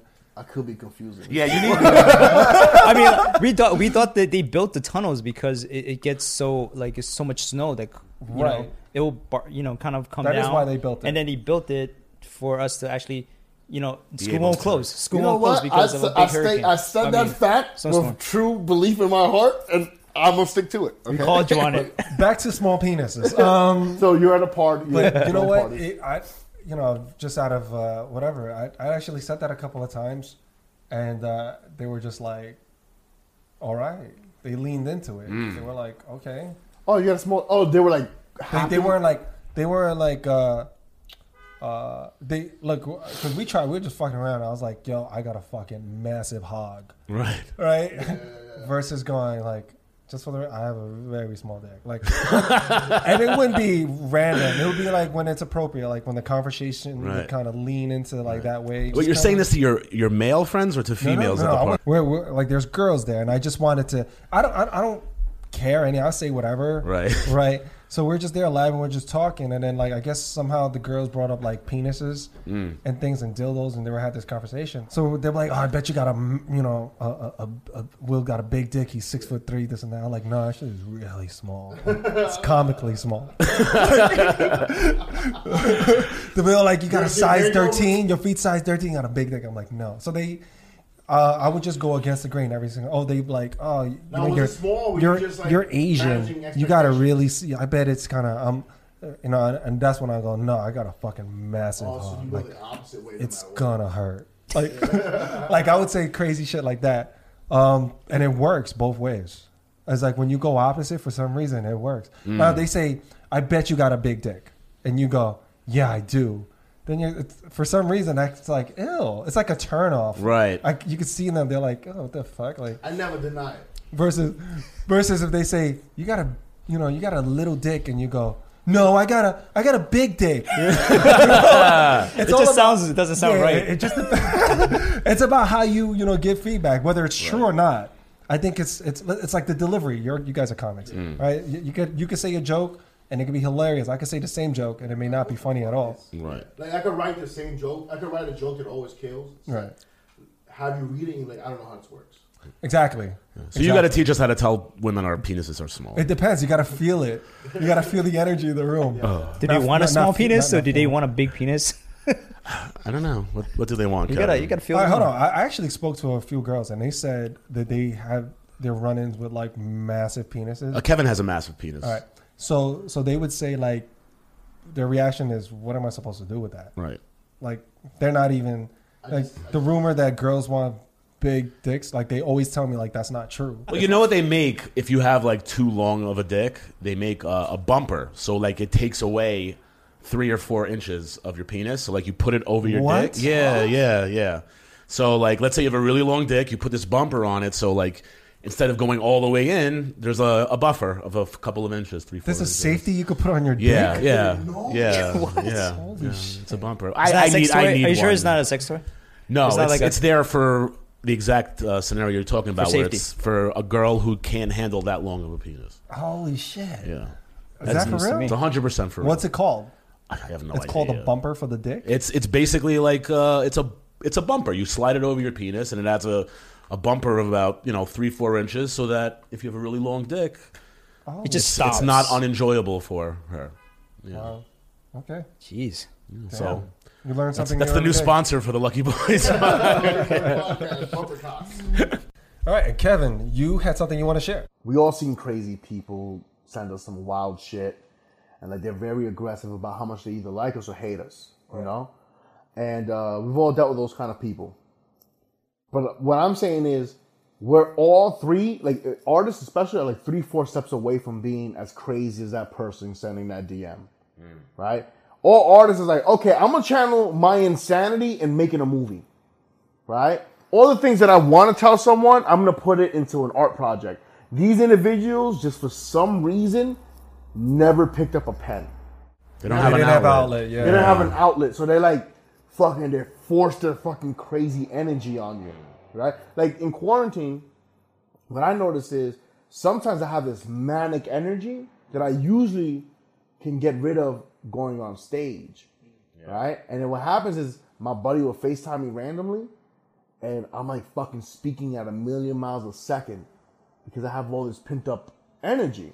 And then I've noticed it vice versa, where like a buddy would hit me up and or or she would hit me up and she's like talking a million miles a second. It's like holy shit, this is very manic energy, and then sometimes it's hard to fucking to fucking even stop them, you know. But we all a little, we all have that potential to be that crazy person. We're a little crazy. I think all, all artists are someone crazy because we have to be creative. Like we have to have that crazy energy to be creative. Yo, You know, to tell I- our story is just like Yeah. you know. I, I I think like being in front of people, like being as a comedian, being in front of stage and people to critique you, you have to be some some sort of crazy. A little bit. Yeah. A little bit. There's a little bit of a. I don't want to say narcissism. I think that's the wrong word. There's a you you you're an attention seeker. If you're on stage and you want to be the only person talking, yeah, you're an attention seeker, buddy. If you look at it like that, um, I look at it as another way. I think, I think artists, creators, I think they have an itch, and it's to scratch that itch. Now, if it if it's because of uh, they want to be the center of attention, then fine, that's an itch. More power to you.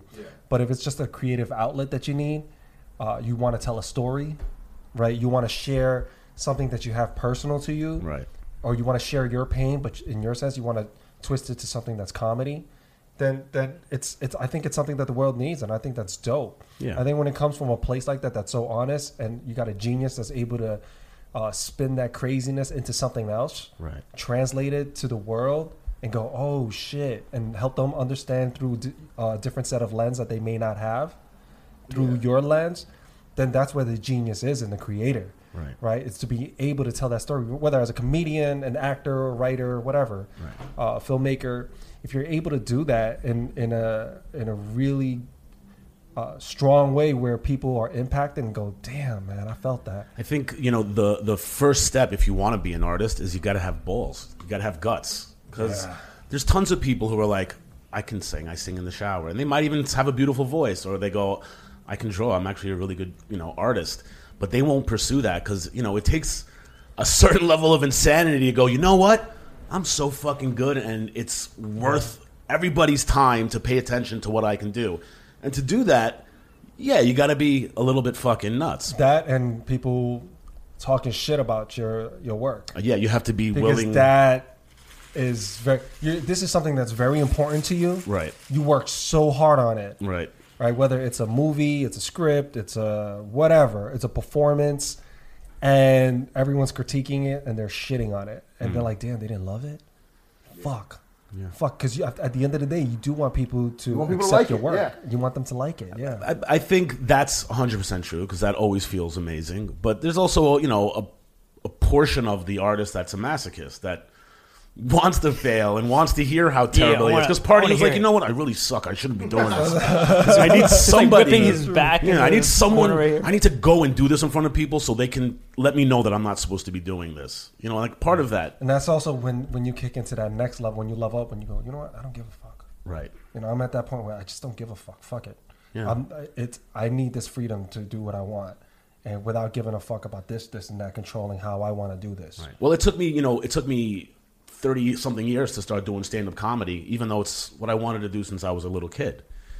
Because, you know, I, you know, my, I, my ego couldn't handle the rejection. You know, it couldn't handle, Did you want to do comedy more than acting? that's all I ever wanted to do. Comedy. Comedy. That's what I wanted to do. I mean, I wanted to, you know, be an actor. I wanted to be a comedic actor. So, you know, I, you know, I did everything but for many years. You know, I did improv comedy and I did sketches and off Broadway stuff. But, you know, what I really wanted to do was get on stage and tell jokes. But it wasn't until, you know, I had a year, uh, like I think a year right after I met you guys, that my whole fucking life fell apart. You know, I split with my ex. My friend died. My dad died. My grandmother died. My cat died. I, I lost my damn. business. Like it was just like the perfect storm in a in like a 14 month 15 month period that like completely eliminated my ego destroyed every aspect of normality. Did comedy save you? Did well the thing was i was like you know what? Now that i got nothing fucking left to lose like i have no ego left. I'm a fucking loser. I've lost everything. There's nothing left to lose. Then i can go pursue my shit now. Hmm. And it's you know and the and the biggest fear for somebody doing comedy is you know rejection it's bombing on stage that's the first fear And I wanted to ask you that. What was that first moment on for you guys on stage? Because I think for I think I can speak for the both of us. When I've never did stand up comedy, but if we were to stand up on stage, holy shit! Like you want to talk butterflies in the stomach? Yeah. I think. And I don't get nervous in front of a crowd, but if I knew that I had to make everyone laugh, Right. and like me, that might make me very nervous. I don't know. I've never been in that. But what was your first moment like? Well, I can tell you that like when I first started doing stand up, I just I just entered my third year doing stand up like a month or two ago. And when I very first started, I had like beginner's luck. You know, like I did a show, I was pretty much better than everybody else. You know, I'm a naturally funny guy, but it's a learning curve to be good. But I, you know, I still had that fear, and I went out, hit a couple mics, and I think it was like my second or third open mic that I went to, and I got on stage. It was at a Laughing Buddha in the city, which is a hard fucking room because it's fill- it was filled at the time with like s- pe- comics who took themselves too seriously. Okay. and that's a good way to describe it, That's a right? good way to describe it. And uh, I'm up there, and I start. I did a joke that had killed the last, you know, four or five times I did. Nothing, just bombing. And and honestly, in that room, I probably would bomb now because it's just not a, a room you're going to get a good reaction most of the time. And I remember I was like, in slow motion, I'm like, this, this was the fear that I was fearing, and I was like. This ain't shit. Really? Yeah, It's not that bad. I was like, these people are idiots. They don't know what funny is. I was like, And we're back. Uh, we had a little battery issue because it's, it's different. We're not in studio. We're at uh, Josh's crib. So we're Low end just- gigolo studio. So we're in LEG Studios Yes. right now. And um, but while we were getting those batteries together, on Norm, uh, we were talking about working for people and how crazy some people can be, and uh, how people can abuse their powers, and needing a sense of purpose, but is actually doing the opposite on on everybody else that works for that person. For Right. example, uh, when I was working at a clothing store, they would, you know, or, or I would see other people as well. We would pretend we would unfold clothes on purpose to make it look like we're busy, and and we weren't allowed to look like we were having fun. We weren't allowed to talk to each other. If we did and something was funny, we always had to go.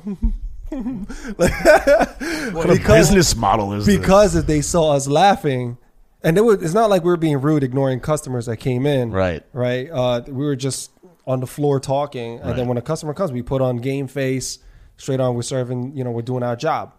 And uh, but even if there's no one in the store, we would talk, and then uh, we laughed. The manager called me up to her office and was like, "Well, I saw you smiling on the camera. pretty much and like we we don't want you you know we want you to you know there's a lot of things to do i was like what do you mean i folded everything if it's all good there's no one in the store and they were like yeah well, you know just try to you know just we need you to Don't, on your- don't enjoy your job, please. if you understand what i'm saying i'm like what the fuck is this oh i'm getting paid seven dollars and 25 cents an hour at You- that time You said this was a high end clothing store. yeah it was a So how much was like a, a shirt, like Oh, a button shit. down shirt? and this was back in the day, right? This was 20 years ago. Uh, so this was back in the day. So it was a high end shirt would be like 70 80 dollars. Wow. And that's even expensive in today's in, so, in today's world. It's like a hundred something. Wow. Yeah. So it was. So you were worth uh, like a sleeve, not even not even a sleeve, a few threads, a cuff. You had a like few a cuff, threads. Yeah, a seventh. Pretty it was much. a seventh of a shirt. pretty much.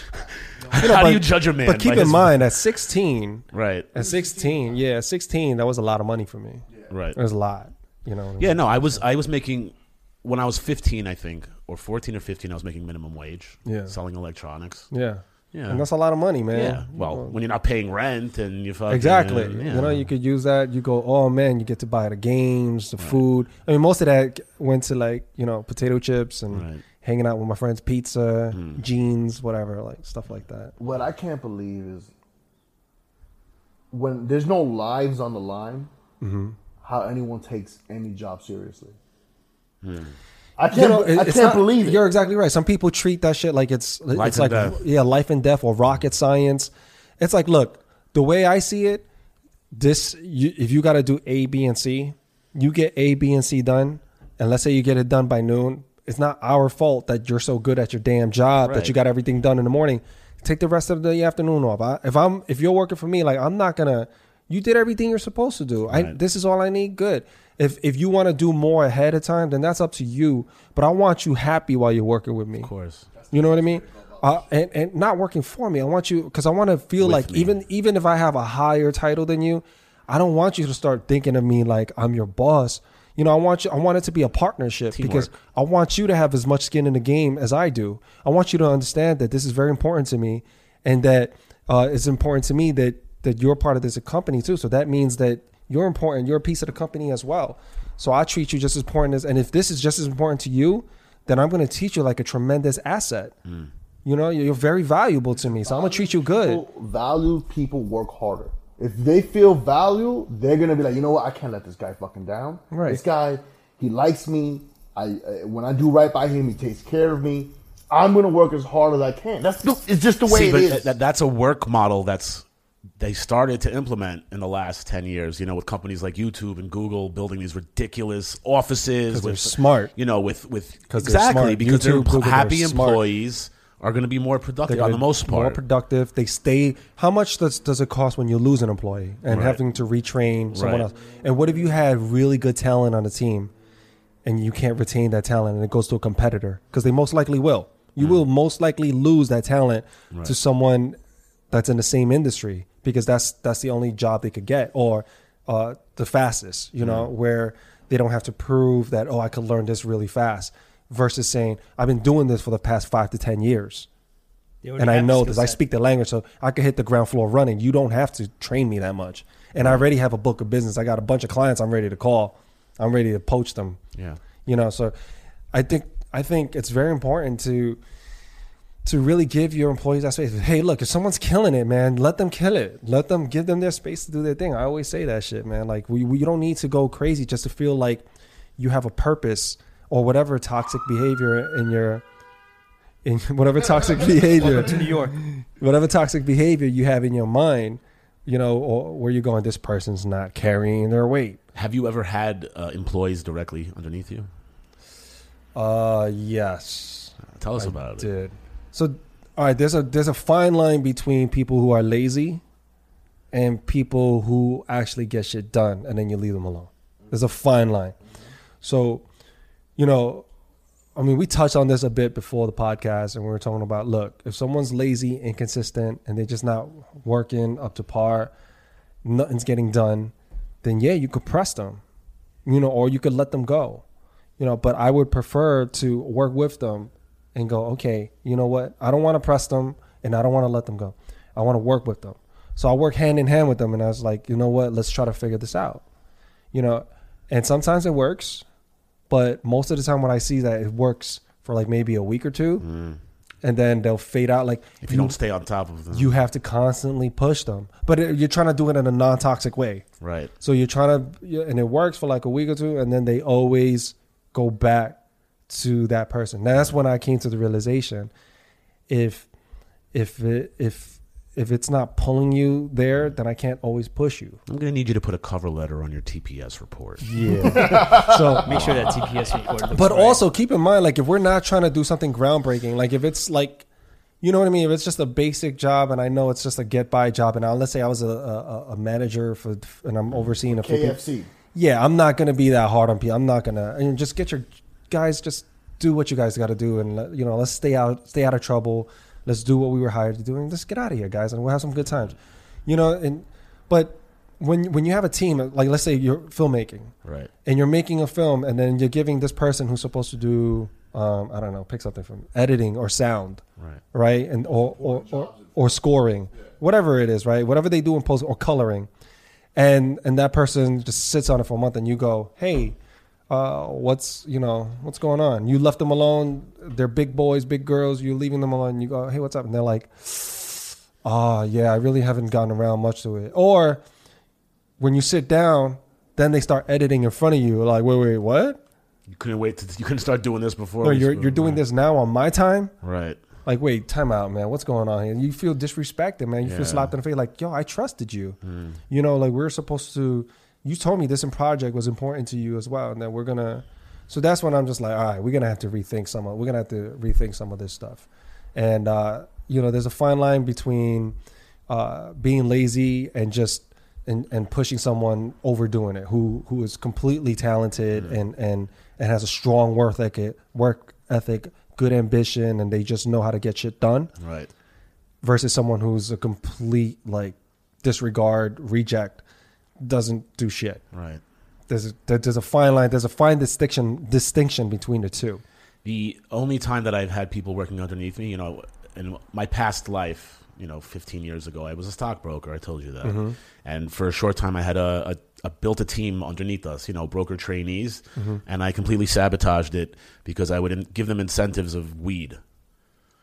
I would give them I would give them marijuana whenever they would do something good, and then they would all get stoned, and then they would be completely And then they would- unproductive. it would have And the I- I opposite was like- effect. well, at, at first they were like, "Oh, I want to I want to get that blunt before lunch," Yeah, yeah. and it worked. And then they'd get stoned, and then they would do nothing. Maybe So- the weed was the wrong drug to give. Yeah, I, it, it, sh- it should have been an upper. It probably should have been an upper. right? Yeah. You know, That's I, what you should have done. Meth would have been a great equalizer. hindsight is twenty twenty. Yeah. I know, I'll know for my next life. I'll do that. I mean, isn't that like the drug of choice in the in the trading floor? Isn't that It's- not it's cocaine. Yeah. Is it? is I mean, it- I, It's the powder. Listen, I we were kids, so like we were. I was, smell. you know, I was. uh I was. I'm talking about like when I'm like 22 years old, and the kids who were working for me were probably like 20, 19. You know, like we were. We weren't like the kind of you know broker guys you see going out. boiler room, that type. But kind of, Yeah. yeah, boiler room ish. But it wasn't. We weren't on that level where you see like, you know, going out and you know sniffing coke all night and banging. You know, we were still kind of kids. You know, we wanted to get to that level. Yep. We could only afford weed at that point. We couldn't afford. You afford. know cocaine. what? I actually know a few people when they smoke weed, they're perfectly functional. Yeah, Like they're like hyper productive still. yeah. No, I'm I'm functional when I'm stoned. Yeah, Yeah. You're one of those. Yeah, I you guys can- are yeah. like I I. I met so many people, and I'm just like I find it mind-boggling that they can still function because when when I when I did it, I'm, I don't want to do anything. Right. I, I get super like relaxed, laid back. Well, I I, can't. just want to I just want to chill and laugh. uh, Kevin won't You know? get high before he gets on stage. Usually, like he won't Oh, smoke. I. I, I try not to. I do it occasionally, but it, it's it's it's self sabotaging. Also, like you Yeah. can't you can't like you'd think like oh I'm gonna be really funny now because I'm stoned. Right. You'd- the only way I made it work is when I just acknowledged it. Like I, when I I once got really stoned and then the show started. You remember when your uncle's friend came, Smokey, and he lit me up on some joint from like 1978, and I started fucking. And I I, I'm, I smoke weed, Yeah. But now I, am like fucking hallucinating because this shit was like too strong. You know, you had that old school like Yeah, yeah. fermenting in the closet somewhere, you know? And uh, I fucking I got too stoned. The show started. I was like, shit, I'm high as fuck. Damn. And I got on stage, and I, you know what I did? I couldn't do any of my set because I couldn't even remember my jokes. I couldn't find them in my head. I just talked about this guy Smokey for the next five minutes and how he got me too stoned to do comedy, and it killed. It was funny. When you acknowledge the uh, Yeah. when you acknowledge the bomb that's happening, it's Usually, sometimes, sometimes it's funny. sometimes, you, sometimes you'll get a guy that's bombing, and like, he acknowledges it Too and, much. You know, well, he, not only does he acknowledge it too much, but he's like, "Yeah, you guys don't know what you're talking about." But like, he does it in a way that's not funny, Hmm. and it's like, "Oh, now we all have to either address this or ignore it as Right. if it never happened." Yeah, is that weird following up someone uh, after they do a set like that? And they bomb? Yeah. Oh no, that's fantastic. Oh, you love it? There's nothing better You than know what? that. Yeah, man. that's like- but it depends. It depends. There's no. There's Listen, no you can kill Okay, a that's like that's like a cheerleader hanging out with like a fat, ugly, like chick in high school, whatever. Like Right. you know, and it makes her look. What was this girl told me? She said she would hang out with fat girls because it made her look, look skinny. better. See, I, that's you know, it's I prefer. I like it. I like when someone bombs before because it's it's like it seems like a good opportunity because you can make fun of them and make fun of yourself. Um, but that backfires sometimes because they've already killed the room, you know. And people like you know people if they're not in the mood to laugh. That's what I once was you do thinking. that, I would figure like it happens. like instead of getting the crowd warmed up, Yeah. they did the exact opposite. They made them like super analytical. And and when you're going to a comedy show, you can't go there with you know analytical mind. right, you got to go there have to ready use- to you gotta fucking. there- yeah. There's a, there's a story. I got a story. When I was in DC, I went there. My buddies, uh, I always put them on shows in New York, right? It's a good story. Uh, and he goes, he's co-producing with someone I've never met before. I go there. There's 90 people in the audience. For a guy who, who's not a headliner or anything like that, that's amazing. There's no headliners on the show. The fact that there's 90 people who paid to be there was amazing to me. Yeah. We in the the comics had their own VIP area. It was one of the dopest shows I was ever a part of until the one of the co-producers went on stage. What happened? He goes on stage. He does this weird joke. At first, I'm thinking this guy's gonna be amazing. He goes Marco, and 90 people scream Polo. Okay. Right? I'm like, that was cool. He does it again. He does it four more times. And I'm like, either this is gonna murder, or this is gonna be the best bomb of all time. I he goes, he goes, at, uh, at the at the fifth time, three people said polo, and he goes, those are the three people I'm gonna murder later. What? Right? No one laughs. What the hell? Right? He he goes, okay, you guys don't want to laugh at that. He does another joke. No one laughs again because they're still. To- everybody started just conversing about this guy just go Marco Polo five times. and then threaten our lives. No, no, no, no. Hold on. Let me say that. So then he does a joke. It bombs. He goes, "You motherfuckers don't know what's fucking funny. I will fuck you up. You guys want to meet me outside?" Oh, Was he serious? Shit. Not only he, He had to be coked up. Dead serious. He I don't had know to if he be was coked coked up. up. You can't be in a normal state of mind. Now I'm thinking, this is this an act? I'm looking around. All the other comics are like this. They like have their their he- they're like, and I'm like, is this his? this is act. By the way, seven more comics left. He's not the last comic, and I'm, I still have to go Oh, up it's there. early in the show. early in the show. There's seven comics left. Left, like uh, there's there's seven more people up. Oh, and after seven him. left. Yes. Okay, okay. And I'm looking, I'm like, the crowd, he finally gets off stage. But tell him what you you were, he was talking shit about the guy the whole time. I was talking shit. I'm like, He was like, "Yo, this is awful. What is this guy retarded?" Meanwhile, he was saying all this in, In front, of the his guy's girlfriend. girlfriend. who was standing right next to him. And she was like, I should have known something because she was like, she was like, he's just working on material right now. So, It's a show, bitch. and, and I'm like, hey, yeah, sure, but like also don't threaten the crowd. Yeah. How about that, right? So a, a- another comic goes up after two comics before I go up. None of them mentioned anything that just happened. He started. He was doing push-ups on stage. He was doing burpees. Like, Damn, this I've never intense. seen anything like this before. Right? No one addresses it. He, he's got a good girlfriend. Damn, most girls would leave. yo, this girl must have been on something. So no one addresses it, and I'm like, I gotta talk. No one, no one in the crowd is paying attention. They're talking to people's sets and like, yo, they're still no one's paying attention at this point. I go up there, the comic before me was pretty good, so sh- she was able to like uh, focus it back on stand up. And I go up there, but they were still rowdy, and I just addressed what happened. I'm like, I don't know what I said. I can't even fucking tell you. I said something like, uh, Yo, imagine if I just start working out right now on stage. and I started doing push-ups Did you and say shit. Marco? You should have said Marco. Yo, no, killed it. And uh, they went nuts, by the way. They went nuts because all they wanted was someone to address what just yeah, you got happened. to address it, man. So they go nuts. I do my set. They're laughing, and then I forgot a joke. So what I do? I went right back to the well, and I started like, "All right, man, it's time for these push-ups." And they start dying again. I I, I close my bid out. I leave, not even a step off the stage. Uh-huh. Again, he's a co-producer. Uh-huh. Beeline towards me, and he's like, like I'm talking about. I got off stage. Everyone can see us. Uh huh. He's like, You're gonna make fun of another comic on stage? Was he in the fucking? WWE? Oh yeah. Yeah. This is comic man Randy Sat. Yo, dog, I was. and what did you? What was your reply? I'm like, Hey, buddy, what did you expect me to do? Right? And he's like, You don't fucking do that. You don't fucking do that. But now, at first, Wait, is that a cardinal sin? no, No. Fuck not, that not shit. if you bomb that hard? Okay. So con- so no, one's like, safe. Like listen, a comic. if someone has a, a decent, you know, set on stage, you're not gonna bash it. But if the guy goes up there and there's a real big awkward fucking occurrence, yeah, you're gonna fucking talk You gotta about mention it. it. Right? And it's it's cold. It's like bro code. Like you, you knew that was gonna happen. yeah. Right? Like you kind of had it coming. You had it coming. So, and I was even surprised the other comics didn't do it, but now I know why they didn't do it.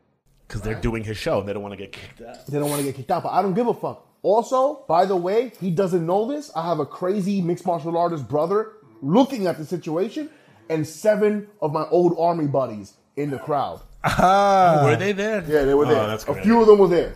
Ah. His brother could have fought everybody. By By the way- by Wait, but, but was he was he trying to fight you, the guy? Well, he I was was getting like, in his face. he was getting in my This face. was on stage, so everyone's seeing this. No, no, no, no. I fin- He let me finish my set. Yeah. I get, I'm talking about a step off stage. Oh, okay, and so he, and he came up it- so people could see this happening. People could see it happening. The, the host is like looking at her. She doesn't know what to do. I would have moonwalked back into the stage. and we're like, Marco, Yeah, and I would have roasted him even more. Fuck that. I would have like, yo, come out here, come out here. I got something. I got something. Yo, I should have. I should have done. I was like, "Do you want to go outside?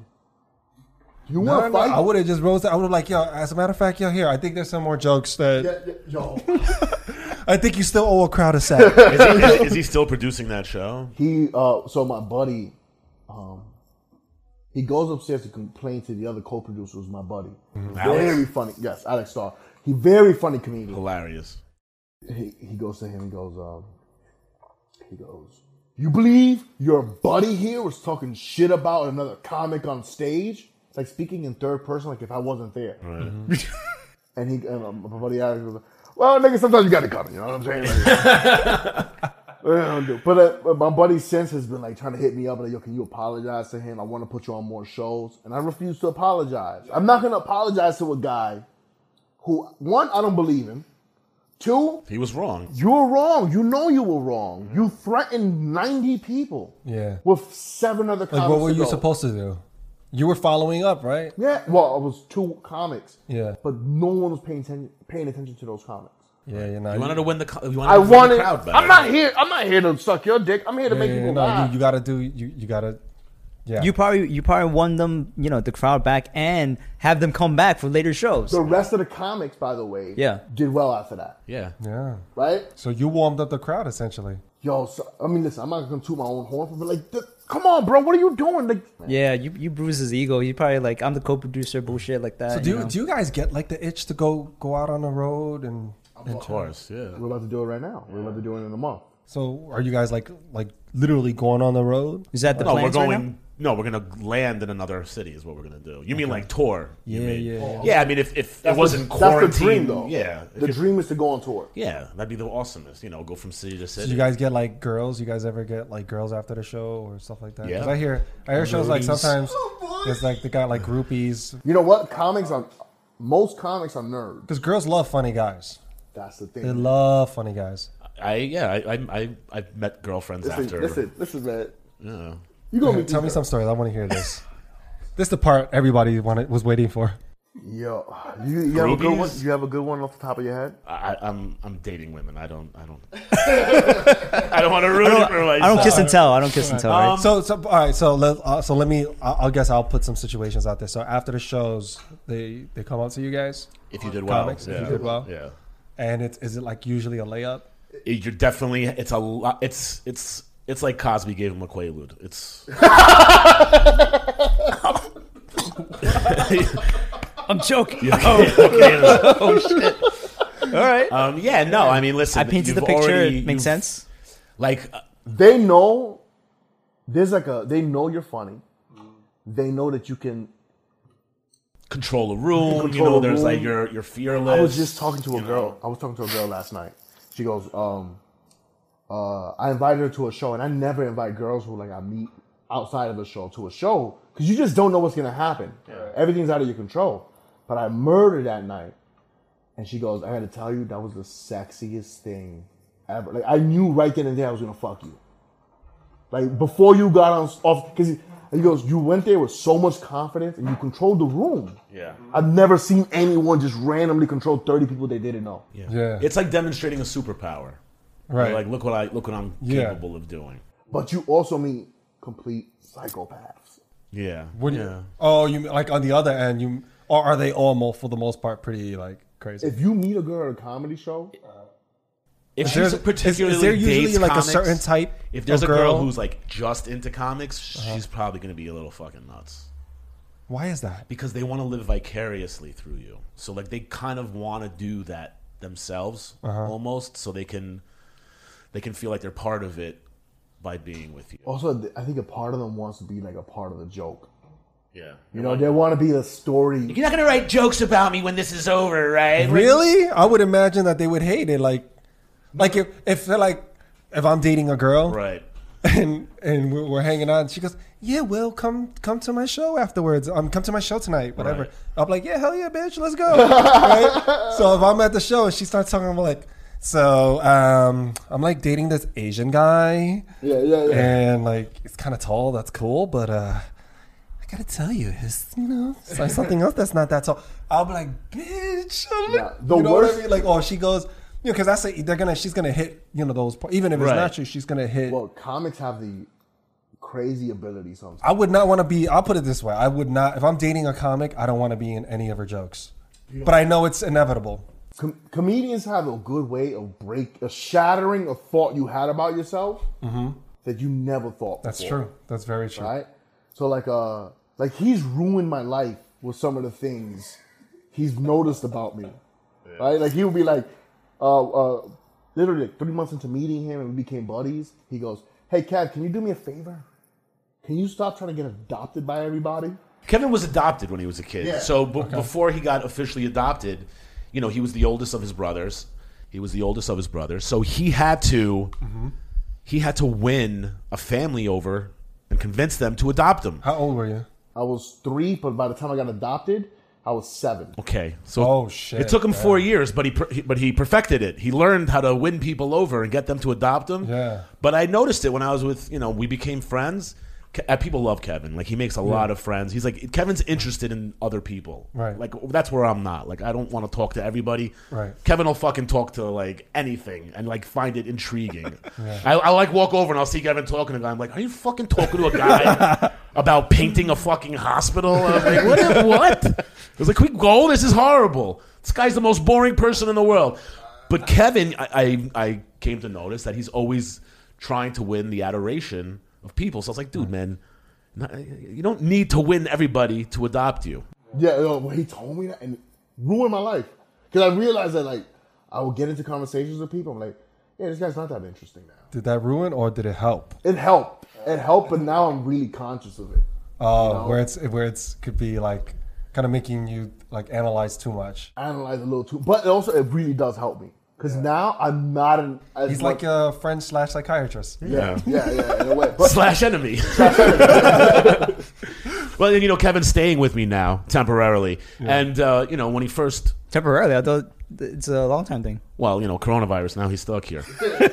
But you know, when he when he first moved in, for like the first few weeks, you know, like he was constantly extra good. It was wonderful. He was really clean. We were like Oh, great. sounds like someone I know. It was a great like roommate, but and, and to my fuck up, I was, I was like, Kevin, relax, dude. I'm not gonna fucking return you to the adoption oh agency, yeah, sounds, bro. you I'm and not me are like this. That's my relationship with him. I'm not gonna send you back, bro. I promise. And now I kind of want to send him back. So oh yeah, let me tell you about this guy.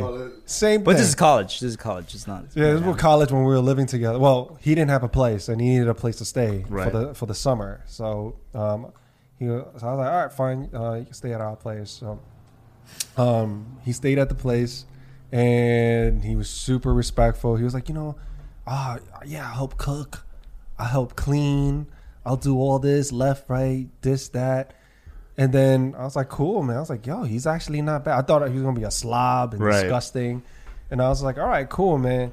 And then all of a sudden, when, when we had the, we were all hanging out, we got real comfortable with one another. We're like, dude, yeah, it's all good, don't worry. This guy leaving all the lights on in every room, no matter what time it is. bastard. Blankets everywhere, shoes everywhere. You could tell which room he's been in last because all the lights in his clothes. Like this, it's weird because you have a blanket here, a jacket here, a t-shirt here, a shoe here. I'm like, bro, what do you like? Is he like how how does a, a piece of clothes like in every other room? So I'm taking it Gra- Norman, Granted, it was I was a messy person, but I didn't have my own room. I had a little couch. but I'm so taking it. What I happened didn't- was before you met Will, you but came what- from a house where someone was cleaning up after you. Yes. Is that what happened? Yeah, I guess. absolutely. Yeah, I, that's Absol- the thing. Like I Someone never else- noticed that. Right. Noticed it Right. and then- until then. Look, that mess is gone. Because- Walked out of the room and it's all gone. it's a magic. The lights it's went magic off. It's curry. awesome. I was doing this. So, uh, so yeah, this was when he when he was super. So we are like, you know what? Yeah, it's cool. So you know what? The next next uh, after summer's over, when fall hit, we were like, yeah, let's get a big house together. Right. So we we got a big place. He moved in with us, and uh, and that's when it- the shit show really began because now he's paying rent, equal power. Oh yeah. Oh yeah, that's when the real shit show started. I was just like, Literally, he would just shit. all And I wanted to Pay clean. for this bitch. I didn't even clean up to myself. No, I there's just left stuff it there. there's stuff I can't go into detail about, but uh, on camera. But holy shit, man! Oh wow. Holy shit! I was like, damn, this guy is. There's Uh, always the shorter guys that do some wild shit. Yo, you man. did not expect, yo. Yeah. Yeah, Well, what's, who do you, you you live with a girlfriend now or I do. I do. yeah? And Oh, how's how's that going? is she cleaning up after you? I have to say yes. All right, awesome. Yeah, yeah. Wait till you have kids. That that's not gonna happen anymore. That's Yeah. that's good. That cute thing she thinks it is. It's not gonna be cute anymore. See, like, so Kevin moved in, and I, I'm a pretty clean person, Mm-hmm. but I'm also like a resentful person. Mm-hmm. So, like, if Kevin will leave something like some garbage out, I'm like, oh yeah, well, fuck this, I'm leaving some garbage out, and Oh, then yeah, that yeah, builds yeah, up, yeah, and the next yeah, thing yeah. I know, we're fucking living in a fucking in a fucking garbage dump. Yeah.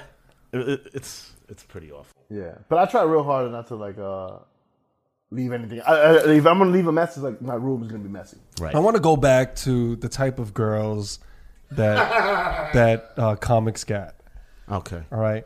So number one is because they want to live vicariously through. That's that's one of type. guys- That's one type. Um, another type is they're just really turned on by a man that can control the room, uh, making them laugh and have some presence on stage. I'll tell you personally, for myself, it, it has won me attention from females, but to sustain a relationship, a comedian is not like a sustainable thing if that's what she's into. Because, you know, a comic's life is, you know, very, you know, weird. I mean, now it's quarantine, so everyone's like, hours are all fucked up, but like, you know, Kevin, when I first met Kevin, was dating someone. He had to split with her because, you know, she got to the point where she didn't you know, it was there was jealousy. She's like, "You're gonna go out all night," and you know, because you do comedy, you're doing like a let's say a ten minute set, fifteen minutes, you know, but then you hang out for hours after with other comics and other Right. groupies, and it's not a life. Yeah, yeah. You need. You're gonna. If you have that type of lifestyle, you need someone that can understand and support you. Also, imagine someone telling you a story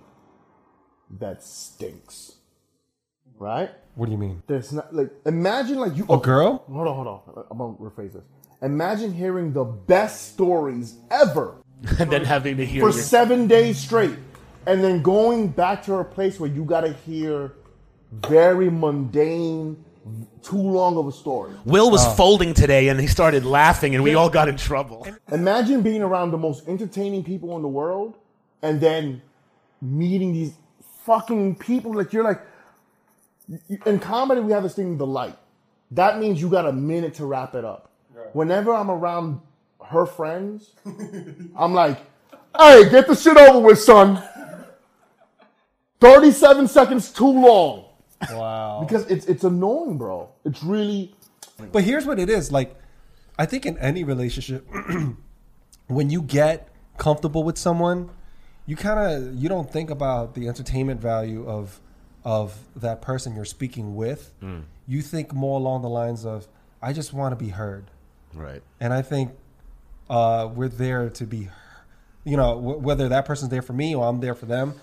They they're not looking for advice or feedback most of the time. It's just they just want to know that someone's listening to them Right. and it may be the most boring shit ever to your point right um, but it helps them so much that someone's there to listen and, I, and I'm a good listener.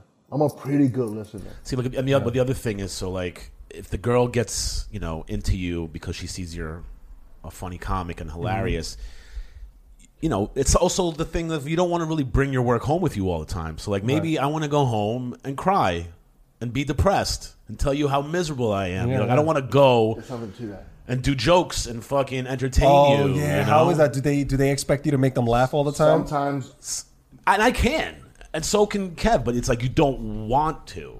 You know? i get it i Some- get it I'm not a dog. I'm more like a cat. Right? Like I'm not. I'm when I I'm not always excited to see you and entertain you. Right? Sometimes I want to be by myself and not say a fucking word to you. Mm. Right? And because I'm doing, I'm I'm talking and like, and I'm using this part of my brain all fucking. you just day. need some time to decompress I need some time to decompress, and they don't understand it. They're like, "Well, I'm here now," and our agreed upon thing was like, "We're gonna spend time together and do all this shit together." Wh- where's my time? You know, why don't you tell me a funny story? Does it make it easier if you're, you know, the girlfriend is a, a comic as well? Nope, that's even worse. Kevin said you can't date. I, I haven't dated. There's a rule. that Yeah, I- there's a I've rule. heard that comedian before. said, for any for if there's two headshots in a relationship, it's gonna it's gonna fail. It's gonna fail. yo Too much ego, man. Too much ego. that's so true Yeah. I forgot what comedian said that, but that's not far off. Um, one of my a- one of my anomaly. buddies, he's a model, and he told me he could never date another female model. models. Yeah. never, never. And he and he knows some like gorgeous, gorgeous models, absolute gorgeous. And uh, I'm like, dude, like he's showing me pictures, and I'm like, are you serious? You could have dated. He's like, yo, he was, I'm never doing that again. Never. It's not worth it. It's not worth it, man. I'm not. I'm not. I'm not going there again. And he's strict. He and he could definitely get a Yeah. lot of. Um, Good looking guy. he dates like regular girls, you know, And then the other thing and is, he's so, way like, more happy for that. If you meet a girl outside of like performing comedy, but then she finds out you're a comic. Let's say you're within friends, and they're like, Mm-hmm. "Oh, this is this is my buddy Josh. He's a comedian." Right. The first thing they're gonna fucking ask you is to do material for them. Like, tell me a joke. Oh, really? Let me really? hear a joke. Let me hear your best joke. Hey, by the way, that doesn't work. It doesn't work. You can't do jokes that you do on stage one on Right. one. I know. It's a different animal. I know, it's weird. I'm, I, I, I, I'm thinking about like I gotta start lying to people about what I do. What do you do for a hobby? I build planes, bitch. Like don't fucking. Like imagine if I invited Josh to a barbecue. Hey, Josh, I got a barbecue this Saturday. Why don't you come by? You want to do some uh, jokes? No, I won't even tell you. I'll just, I'll just surprise you. Right. And then you know. Hey, everybody, this is my buddy Josh. Oh, hey, what's up, guys? Marco. Mar- Mar- Mar- Marco, He got some great jokes. I'm gonna kill you. Let's all sit around in Kill a your circle. friends, Will. I hope that guy's not listening to this podcast. Funny. I'm sure. I'm sure he's hate stalking me. He's like hate Oh, stalking yeah, you. for sure. Yo, dating. You know what's crazy though? My like the, my ex.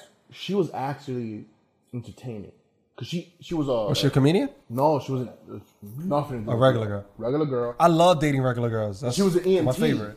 Yeah. Okay. As opposed to So what? She, she saw some As shit. opposed to a girl that's uh, Model, artist, entertainer. Yeah, I, I, I, I really, I don't think I could get in a deep, deep relationship with a model, artist, entertainer.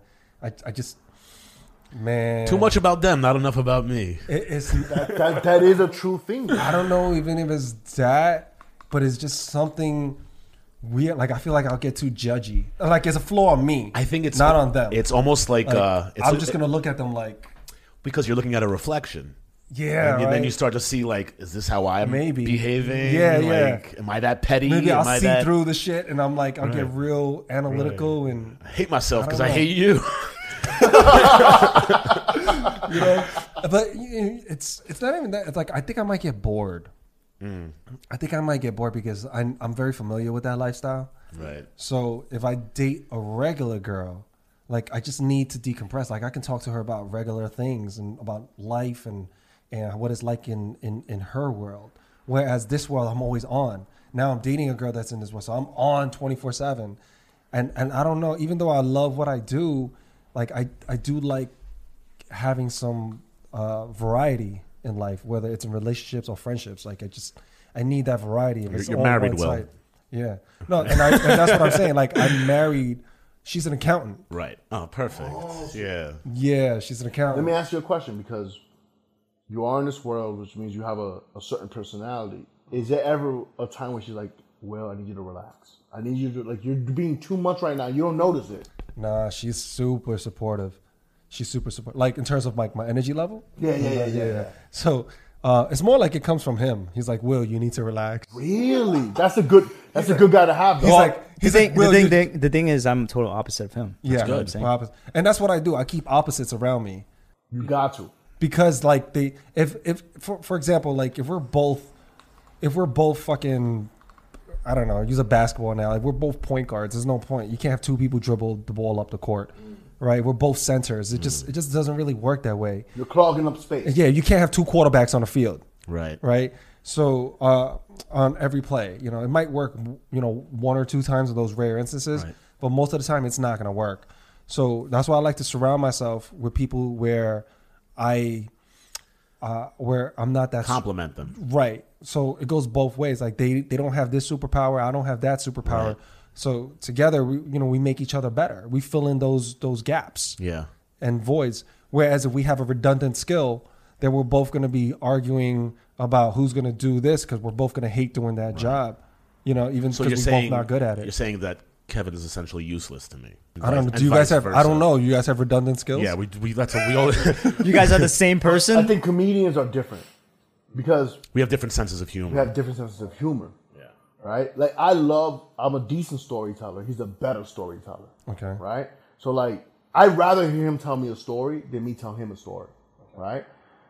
Um, I'm better at like, okay. So like, if um, constructing a joke, I'm a little better than he is at constructing a joke. Okay. Right. Get out of my house. Yeah, yeah. so how, how does that impact your relationships with women?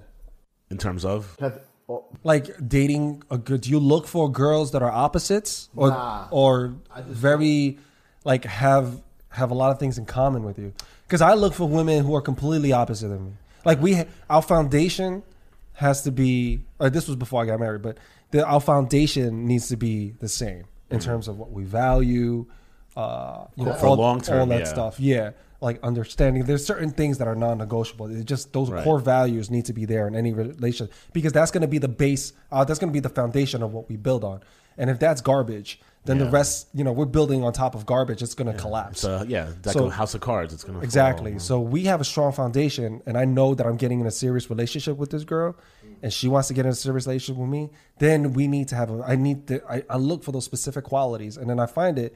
I'm like, okay, there's things that I, I will compliment her in. There's things that she will compliment me in, and she's she's understanding, and I'm understanding her. We communicate, you know, back. Right. So we're good there, and then from there we have that base anything else goes. If you don't like blue and I like red, that's okay.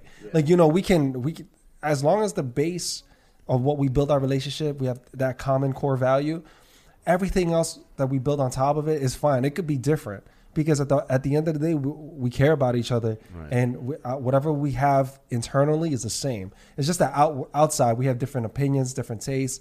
If she's a vegetarian, I like me. You know, that's all good. We can make it work. Right. You know, we could make it all work.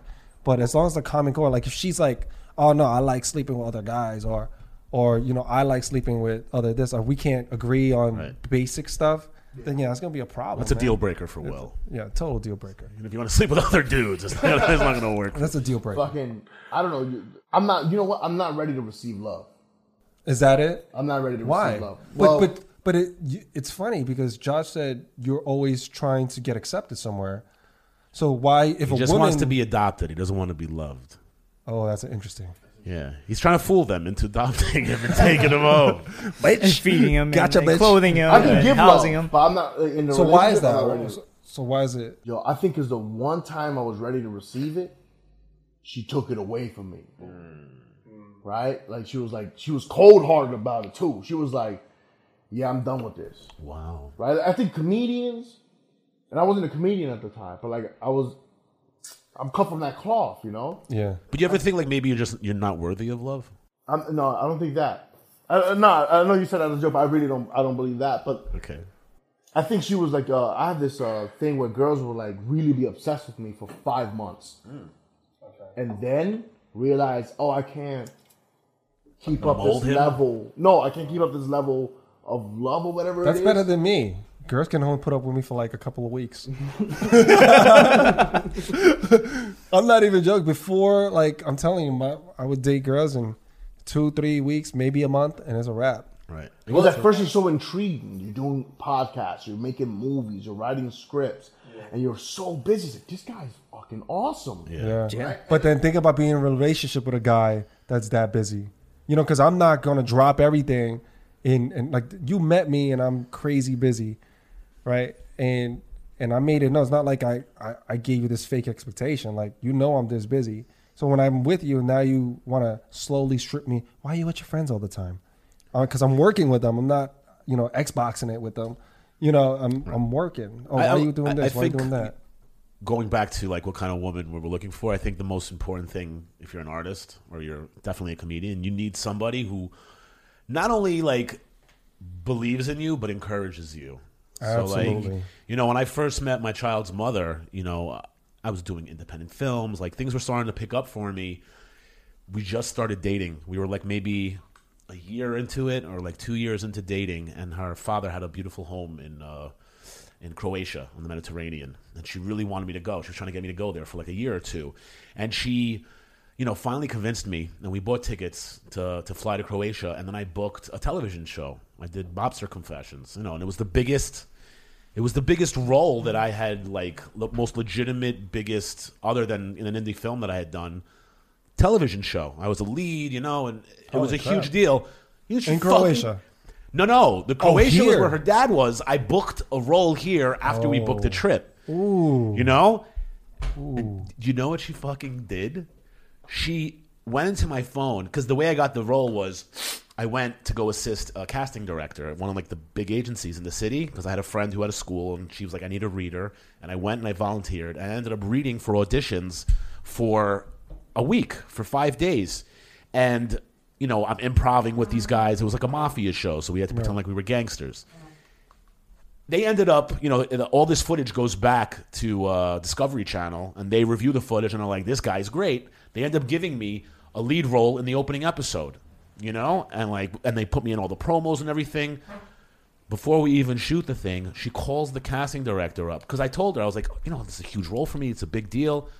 She calls up the casting director without telling me and asks her if they could postpone the shoot What the fuck? Just because she wants you to go. to because we were supposed to go to Croatia and we spent like a thousand dollars on tickets. That's not support. That's sh- no man. No, it's not support. Yeah, that's, that's the shitty. point. That's like there's boundaries, man. she well, she That's it. destroyed a relationship because this casting director who loved me was like, "I'm never calling this fucking idiot again." you know, this is a, a you know, even if it's a small television show, this is a, a, a They don't want to deal with all that. It's extra hundreds drama. of thousands of dollars at stake, Right. Yeah. You know, and they're like, "I got to deal with fucking some guy's crazy, you know, girlfriend, wife." Right, they don't want that The fact that I even let her have the number, and I didn't give her the number, she like went into my phone and took it.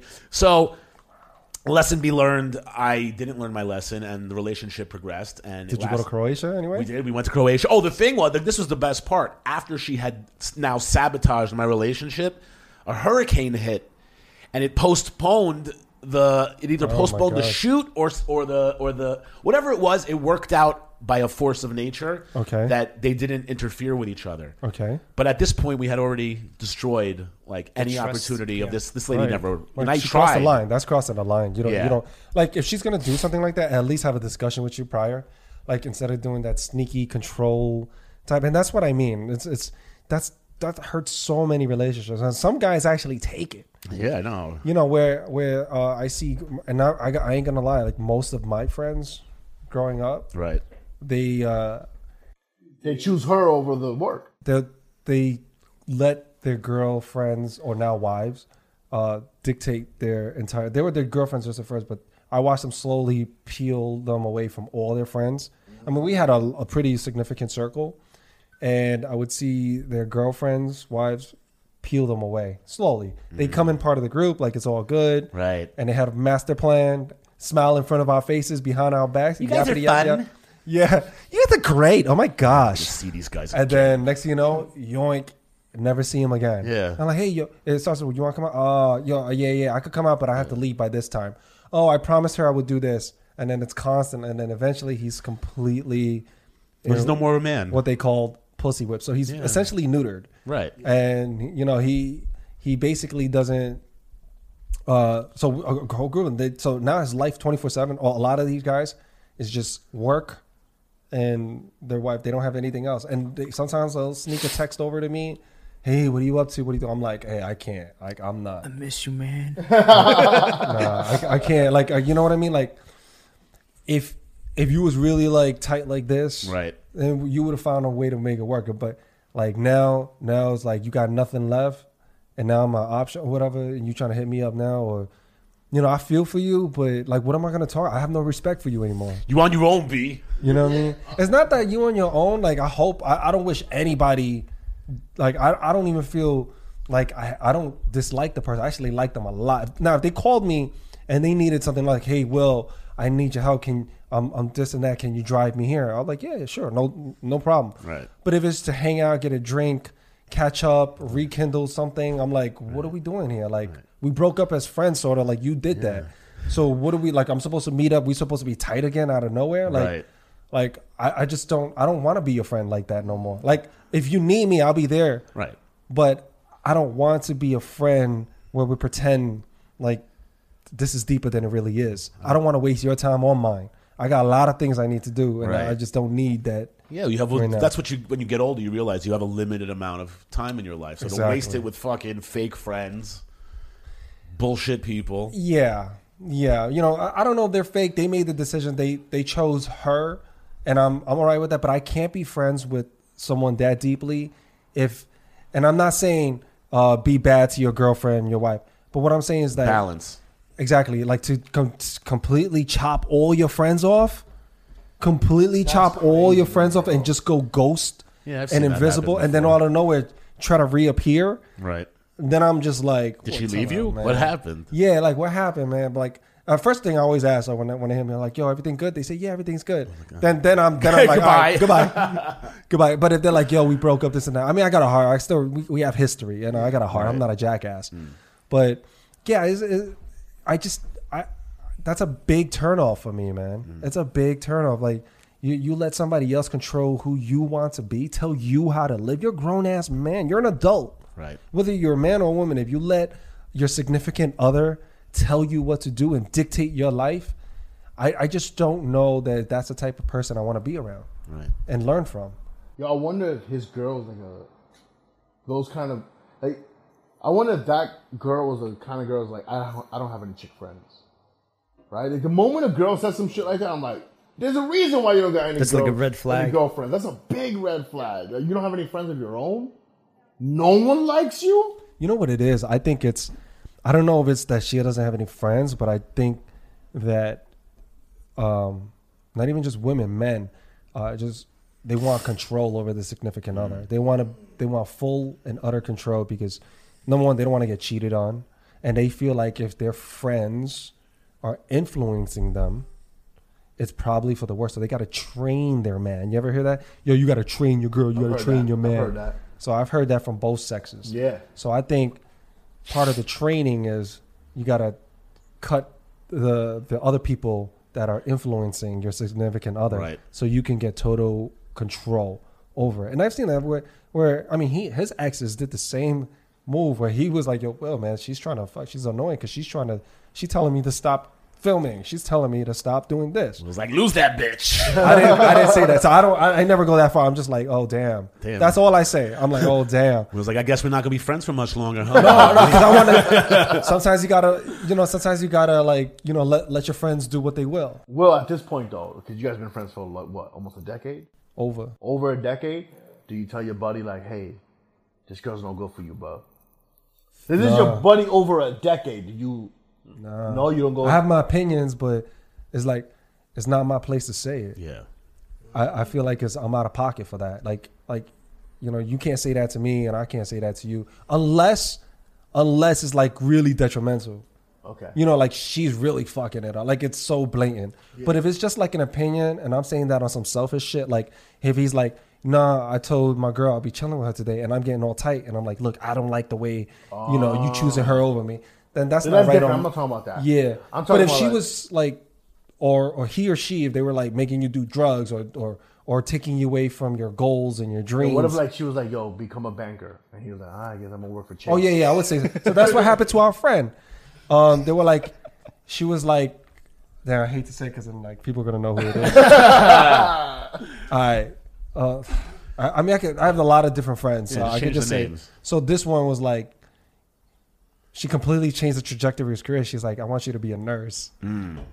What? Yeah, Is that serious, or you changed the career for the? no, Okay. I didn't change the career. I just didn't say You want his you to name. be immersed. Immersed. so, so hey, and we need him now more than ever. Pre-COVID, Uh, yeah, way. oh, I way bet she's real pre-COVID. happy about that idea now. well, well, she, she's a nurse too, right? Oh, okay. So or in that field, so then, uh, yeah, so she told him to do it, and and but that's the thing though. It's like you know, is what I'm saying is like she's dictating everything. So she pulled him away from his friends. Right. Uh, you know, told him which career path he should choose. Uh, told him how to propose to her. Dead ass. Wait, what? Yeah. You did, He did she gave- write? he Yeah, like gave- this is what you say. Yeah, he gave her. A, I, I sound absolutely. I'm not gonna say any names, but he told me he was like, "Yo," uh, she told me like ex- she found the ring, and she told him exactly how he's gonna do it. That's awesome. And I was like, "Whoa!" So this isn't like just Wait, something. did, like, when he told you this, did he say it with like reserve in his heart, or did he say like, "This is pretty cool, bro"? I don't even um, gotta think about things. You just had to Yeah, go well, right yeah, now. because he It would be knows a my different story. personality. It He would be a different knows, story. and when he told me, he know what I was thinking. but at the same time, he's just like, I don't know why he told me. Like, if you knew I was gonna think like, I didn't say anything because at that He point, wanted you. He wanted you to he- tell him, yeah. wanted you no, to- because at that point, I already told him like, yo, I think, I think she's doing this. Like I told him before this whole thing, I was like, this is what I, without bashing her. I'm like, hey, I think you should stand up for yourself if you don't want to do this, and if you want, to, but if you really think there's a path for you, and you know what he tells me, no, no, I agree with her, everything. So then I was like, then I can't argue with that. If you think, you know, you need that space and you want to be a nurse, that's on you. Then good, you know, that's a good decision for you. Let me ask you: Does she pin his legs back when she when she pegs him? Uh, let me tell you though, he before her, Yeah. dude was as solid as yeah, they come. yeah, it only Word? takes one woman to destroy a man. What do you okay? What do you mean? What do you mean solid? Like, All right, so I'll tell you. I'll tell you paid this. his bills? Yo, no, no, no, no, no, no, no. I'm telling you, like he's he's Independent, strong. as a friend, bro. Like if you get in a fight, number one, like you you want to know that you got a boy that is not gonna run on you, right? That's like the the one of the rules, Right. right? He ain't gonna talk shit behind your back. Mm.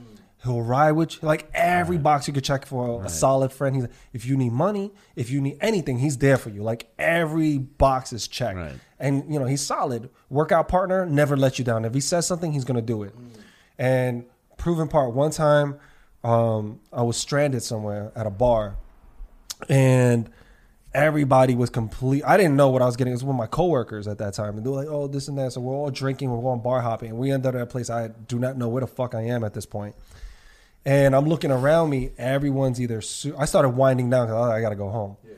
Everyone's super drunk or like on or coked out of their fucking minds. And I'm like, what the fuck? And I didn't know that many people did cocaine like that I that I worked with at that time. I was like, holy shit, all you motherfuckers are coked out of their minds and they're drinking at the same time, right? So I was it's like, always the holy best shit. to find out. By the way, What? that's when I find out that like um, people I didn't know do coke, Mm-hmm. do coke. I'm like, I like this person. So I, I I'm like, man, I, I really got to get out. I want to I want to get out of here at this point. It's getting late, and and at this point, there's nothing in it for me. Like I'm going, I'm, I'm on my down, Right. You know, like from drinking, and I was just like, you know, I don't. At this Were you point, I married or- or drink. not No, no, I married? was single at this point. So then I call him up, and he picks up and he's whispering. I was like, what the fuck? I was like, what's going on? He's like, oh nah. You got cocaine, motherfucker. No, no, no. no. and um, I was like, yo, I tell him what's up. I was like, yeah. And this was like before Uber was a thing, right? Right. And and I was where somewhere where I couldn't hail a cab. I was outside of New York, uh, so he had to come get me. Right. So he goes, all right, just just text me, uh, just text me the address. I was like, all right, cool, man. He's like, yeah, give me, uh, just give me a, a little bit. Just wait for me. I'll, I promise I'll be there. He shows up. I see his car. Sight for sore eyes. I'm crazy happy. This is like 3 a.m. I get in his car. We're talking. We're laughing, whatever. And I was just like, yo, what the fuck were you whispering? I was like, he was like, I was in the middle of fucking. I was like, what? Good guy. he was having. se- I was like, why'd you pick up the phone? He goes, because I knew you would never call me at this time unless you need me. Oh, And I was like, well, did you finish before you come see me? Is that why? He goes, nah, man. I she's just, in the trunk. He goes, nah, man. Um, as soon as you called me, I just put on my, my gear and I left. I was just like, what? What a solid guy. That's what I'm saying, bro. He gave himself blue balls. To That's what I'm up. saying. I would have been like, "Hey, gotta go get Will. like what? What kind of? He picked up the fucking phone. That's the first thing. I'm like, why the fuck? You know what I mean? Like I wasn't expecting anyone to really. Damn, that's know? a, so you lost a soldier, basically. Yeah, man. But I, you know, I did. But in it was all his choice, right? But in So- all fairness, I did everything. Like I would, I already proved my part. Like I did a lot. on Solids for him. Yeah, yeah. So we were like, we reciprocated that solid with each No, other. I'm saying like we had that at relationship. this point right now, you lost a soldier, like a solid guy. Yeah, but I, I You can still call on But him. I'll tell you what, I I lost. No, I wouldn't because I, that move itself Right. just like does it for me. That's enough to make me go. Because mm, look, I'm married. Right. I got kids, but I'm, but you know what? I'm I still keep a balance. You know, of my social life and my friends. Yeah. And, and I don't like. We've been through so much. I'm not just gonna cut you off and completely like. Also, by the way, you're not saying that like you you can I can't. I'm talking about no Christmas. Like yo, Merry Christmas, bro. that's crazy. No happy birthday, bro. Like sh- that means that wasn't you. That's your girl saying, "Don't call this motherfucker no more." Yeah. In, in one form or another, you know what I mean. So if you did that hard cut all of a sudden, then you know what? Like I'm not gonna, you know, I'm not gonna come in between you. I mean, this is this is your wife now, Yeah. right? Like or soon to be. Like you're telling me you think about marrying her one day. Like I can't I can't come between that. That's you you guys are potentially to build a family, um, and that's your choice. Or I already said my piece. What I think. Then the rest is up to you. It's not my place, man. And you I'm have not other gonna- people you know you can call on. Yeah. Oh, I have. Yeah. Yeah, Yeah. so, Yeah. Yeah. yeah. And, and and it's your life, baby. Live it. You know, you make your choice. You do whatever you. But at the end of the day, I don't. I know a, a man that lives like that. I'm, I can say as a man because I'm gonna do. Will never fully be happy. There's gonna be that little thing inside of him that's gonna go, damn man. You know, Damn, I wish I wasn't such a wimp. Something like that. you can never fully be happy. There's gonna be something inside of you that's like, damn. You know, my mom did some wild shit. When she got remarried, mm-hmm. she told him, she was like, yo, keep your apartment. Like, I only want you here Tuesdays, Wednesdays, and the weekend. I don't like Mondays, which means I don't like you. And I don't like Thursdays, I chill with my girls. Every other day come through. I already did this whole marriage shit where we lived together the whole time. It's not fun. And he was like, "Bitch, I love you. I gotta put a rock. You, you ain't you ain't wrong. When you when you right, you right." Well, my friend lives with his uh, girlfriend slash fiance, I guess, at this point, and they have two beds. Like it's Yeah. nineteen fucking forty five again, and they're in the same bedroom. Wait, they've never done it before. They they do it. They have two separate. They have two queen size beds in one bedroom, mm-hmm. and one sleeps on one and one You know sleeps what? on the other. I I could see how that sounds weird, but Right. after after being married, like you know, Oh no, my I wife and. I, I- it's- like we, I'm actually I'm all right. Sometimes when she's like, "Will, I'm gonna sleep in the other room," I, I'm like, fine, that's that's that's cool. I Honest- get it honest- spread out. I get a better night's sleep sometimes. she gets a better night's sleep. We wake up the next day ready to tackle the day. Also, you miss each other too. Exactly. You're like, you yo, give you know some what? I miss my babies. Yeah, I don't now." mind. So the next time she crawls into bed, you know, I'm just like, ooh, cool. You know what I mean? I need to sleep like a fucking starfish. Like I have my arms grab the thing, and like to the detriment of like my longest term relationship was with my kid's Mm-hmm. mother. Like at one point when he was a baby, like he was sleeping in the bed with us when he was you know Yeah. a few months old. You know, we're in a queen size bed. He's got the whole thing. He's spread out. I had a big fat little kid. You know, he was like thirty pounds when he was like six months old. Shit.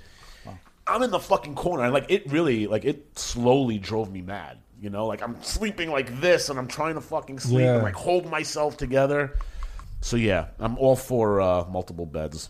I know to you guys right now, you guys aren't uh, married or anything, but trust me, eventually Oh, no. you might be like, Listen, I don't believe in sleeping in separate beds if we're gonna sleep together. That's what I the used to room. In the same room. oh, oh yeah, yeah, no, yeah, okay, I agree with that. But like, if I could find a way to get a, a different apartment for a couple days out the week,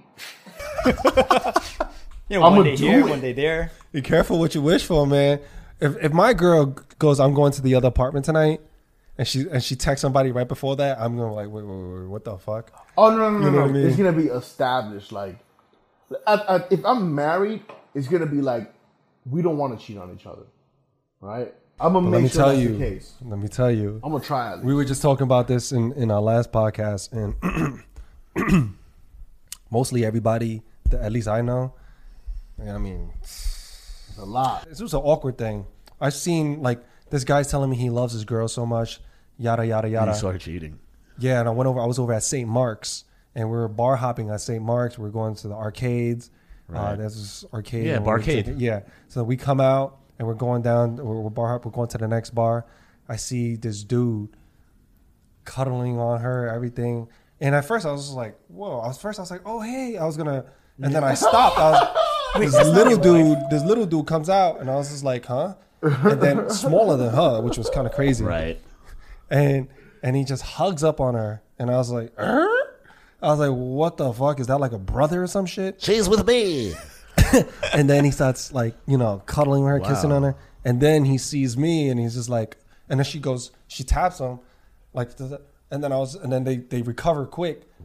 And I'm like, hey, I'm, I'm playing it cool. I'm like, hey, how's everything going? What you guys drinking? And she's like, yeah, we're really drunk. And she started acting like more drunk. Oh, and then I was just like, hold on. First of all, I know she could drink like a fish. Right. And then second, uh, like that's bad acting. Like I know bad acting when I see it. That's bad acting. Um, so Did you blow her spot up? Yeah, you did. Good. You're good that was hard of me, man. But I, I called my boy. I was like, "Hey, I don't want to." And, but I didn't say she, it was definitively cheating. Right. I just I just drew the picture of what I saw. I said, "Hey, I saw your girl." Uh, because he's, you know, They I'm like, fucking in front of I'm me, the but I'm- messenger, so he's gonna shoot me. Yeah, of course. Yeah. Just the messenger always gets But shot. that's interesting that you like went in there thinking I'm gonna get shot for this, but I gotta let my boy know. You did- I- it was the right thing to do. You had to do that. Yeah, and I did get shot, man. Like he, Word. yeah, our friendship wasn't quite the same afterwards.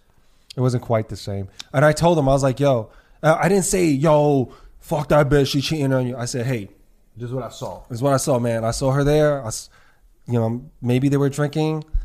Uh, he he came out out of nowhere, hugged up on her. I could have sworn I saw him trying to kiss on her. She tapped him away. They fucking did this awkward recovery. Right. It didn't look right. Um, it just didn't look or feel right to me, man. The whole situation.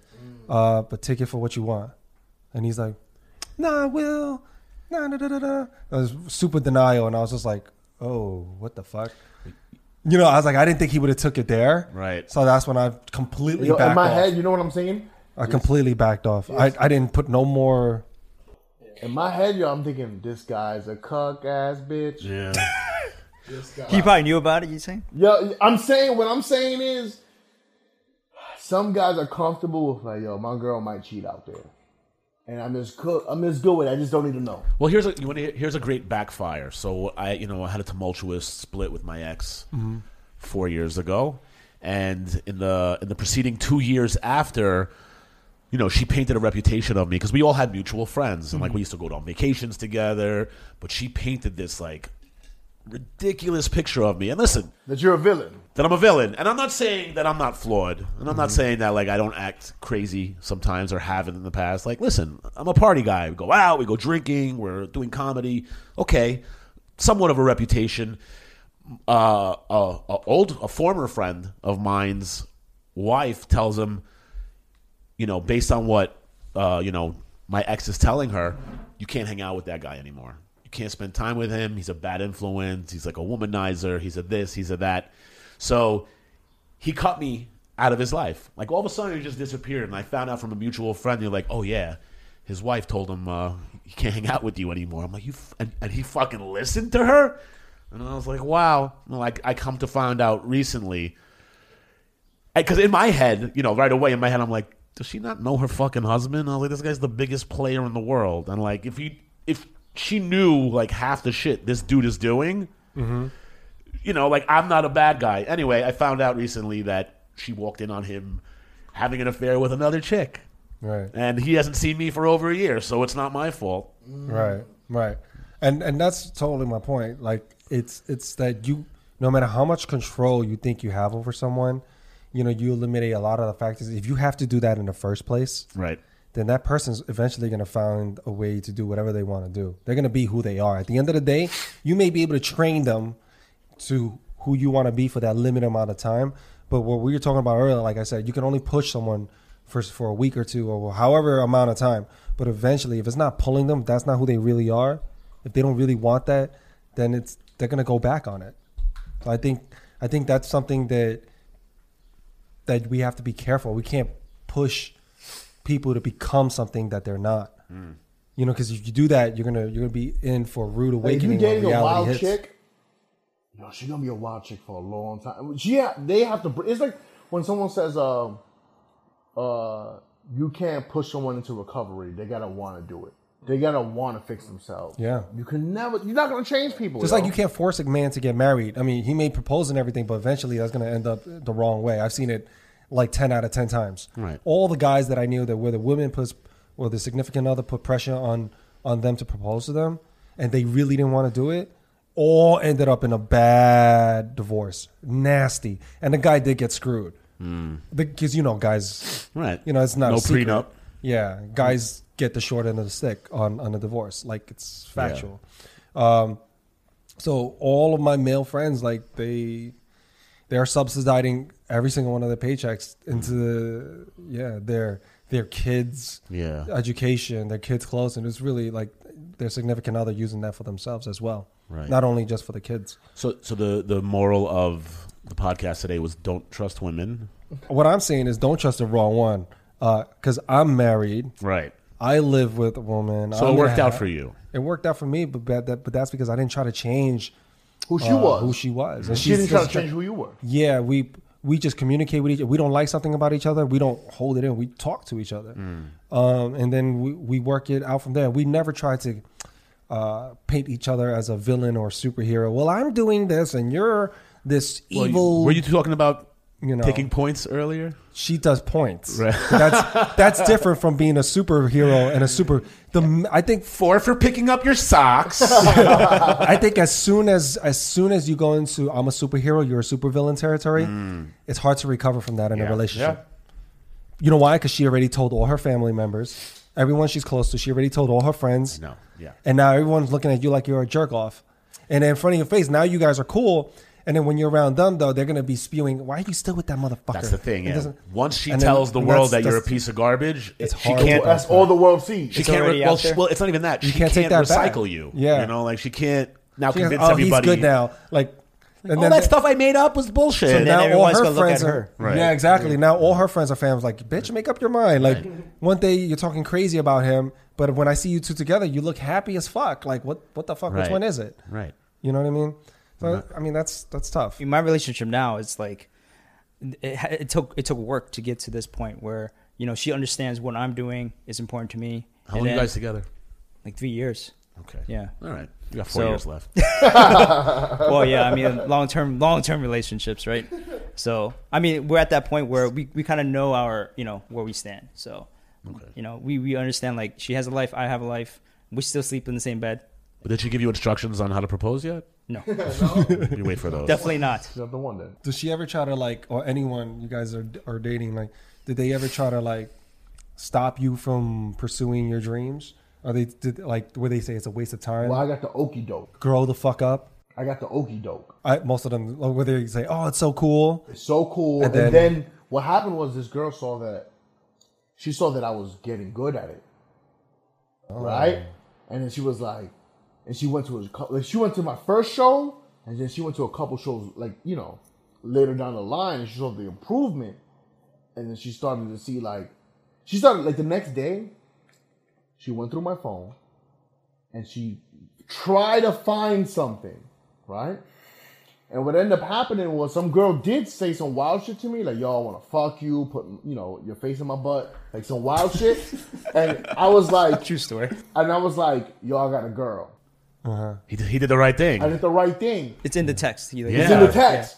Right? It's still true. so this is the like she this is the uh, morning after I just the first time I really murdered on stage. Right? And she's like, um she's like, uh I saw I went through your messages and I saw she was, the girl who messaged me like that was a, com- a comedian, right? Um, but she quit comedy. That's why I, I do the thing.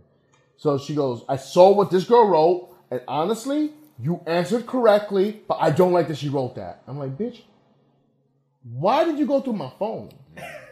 Right?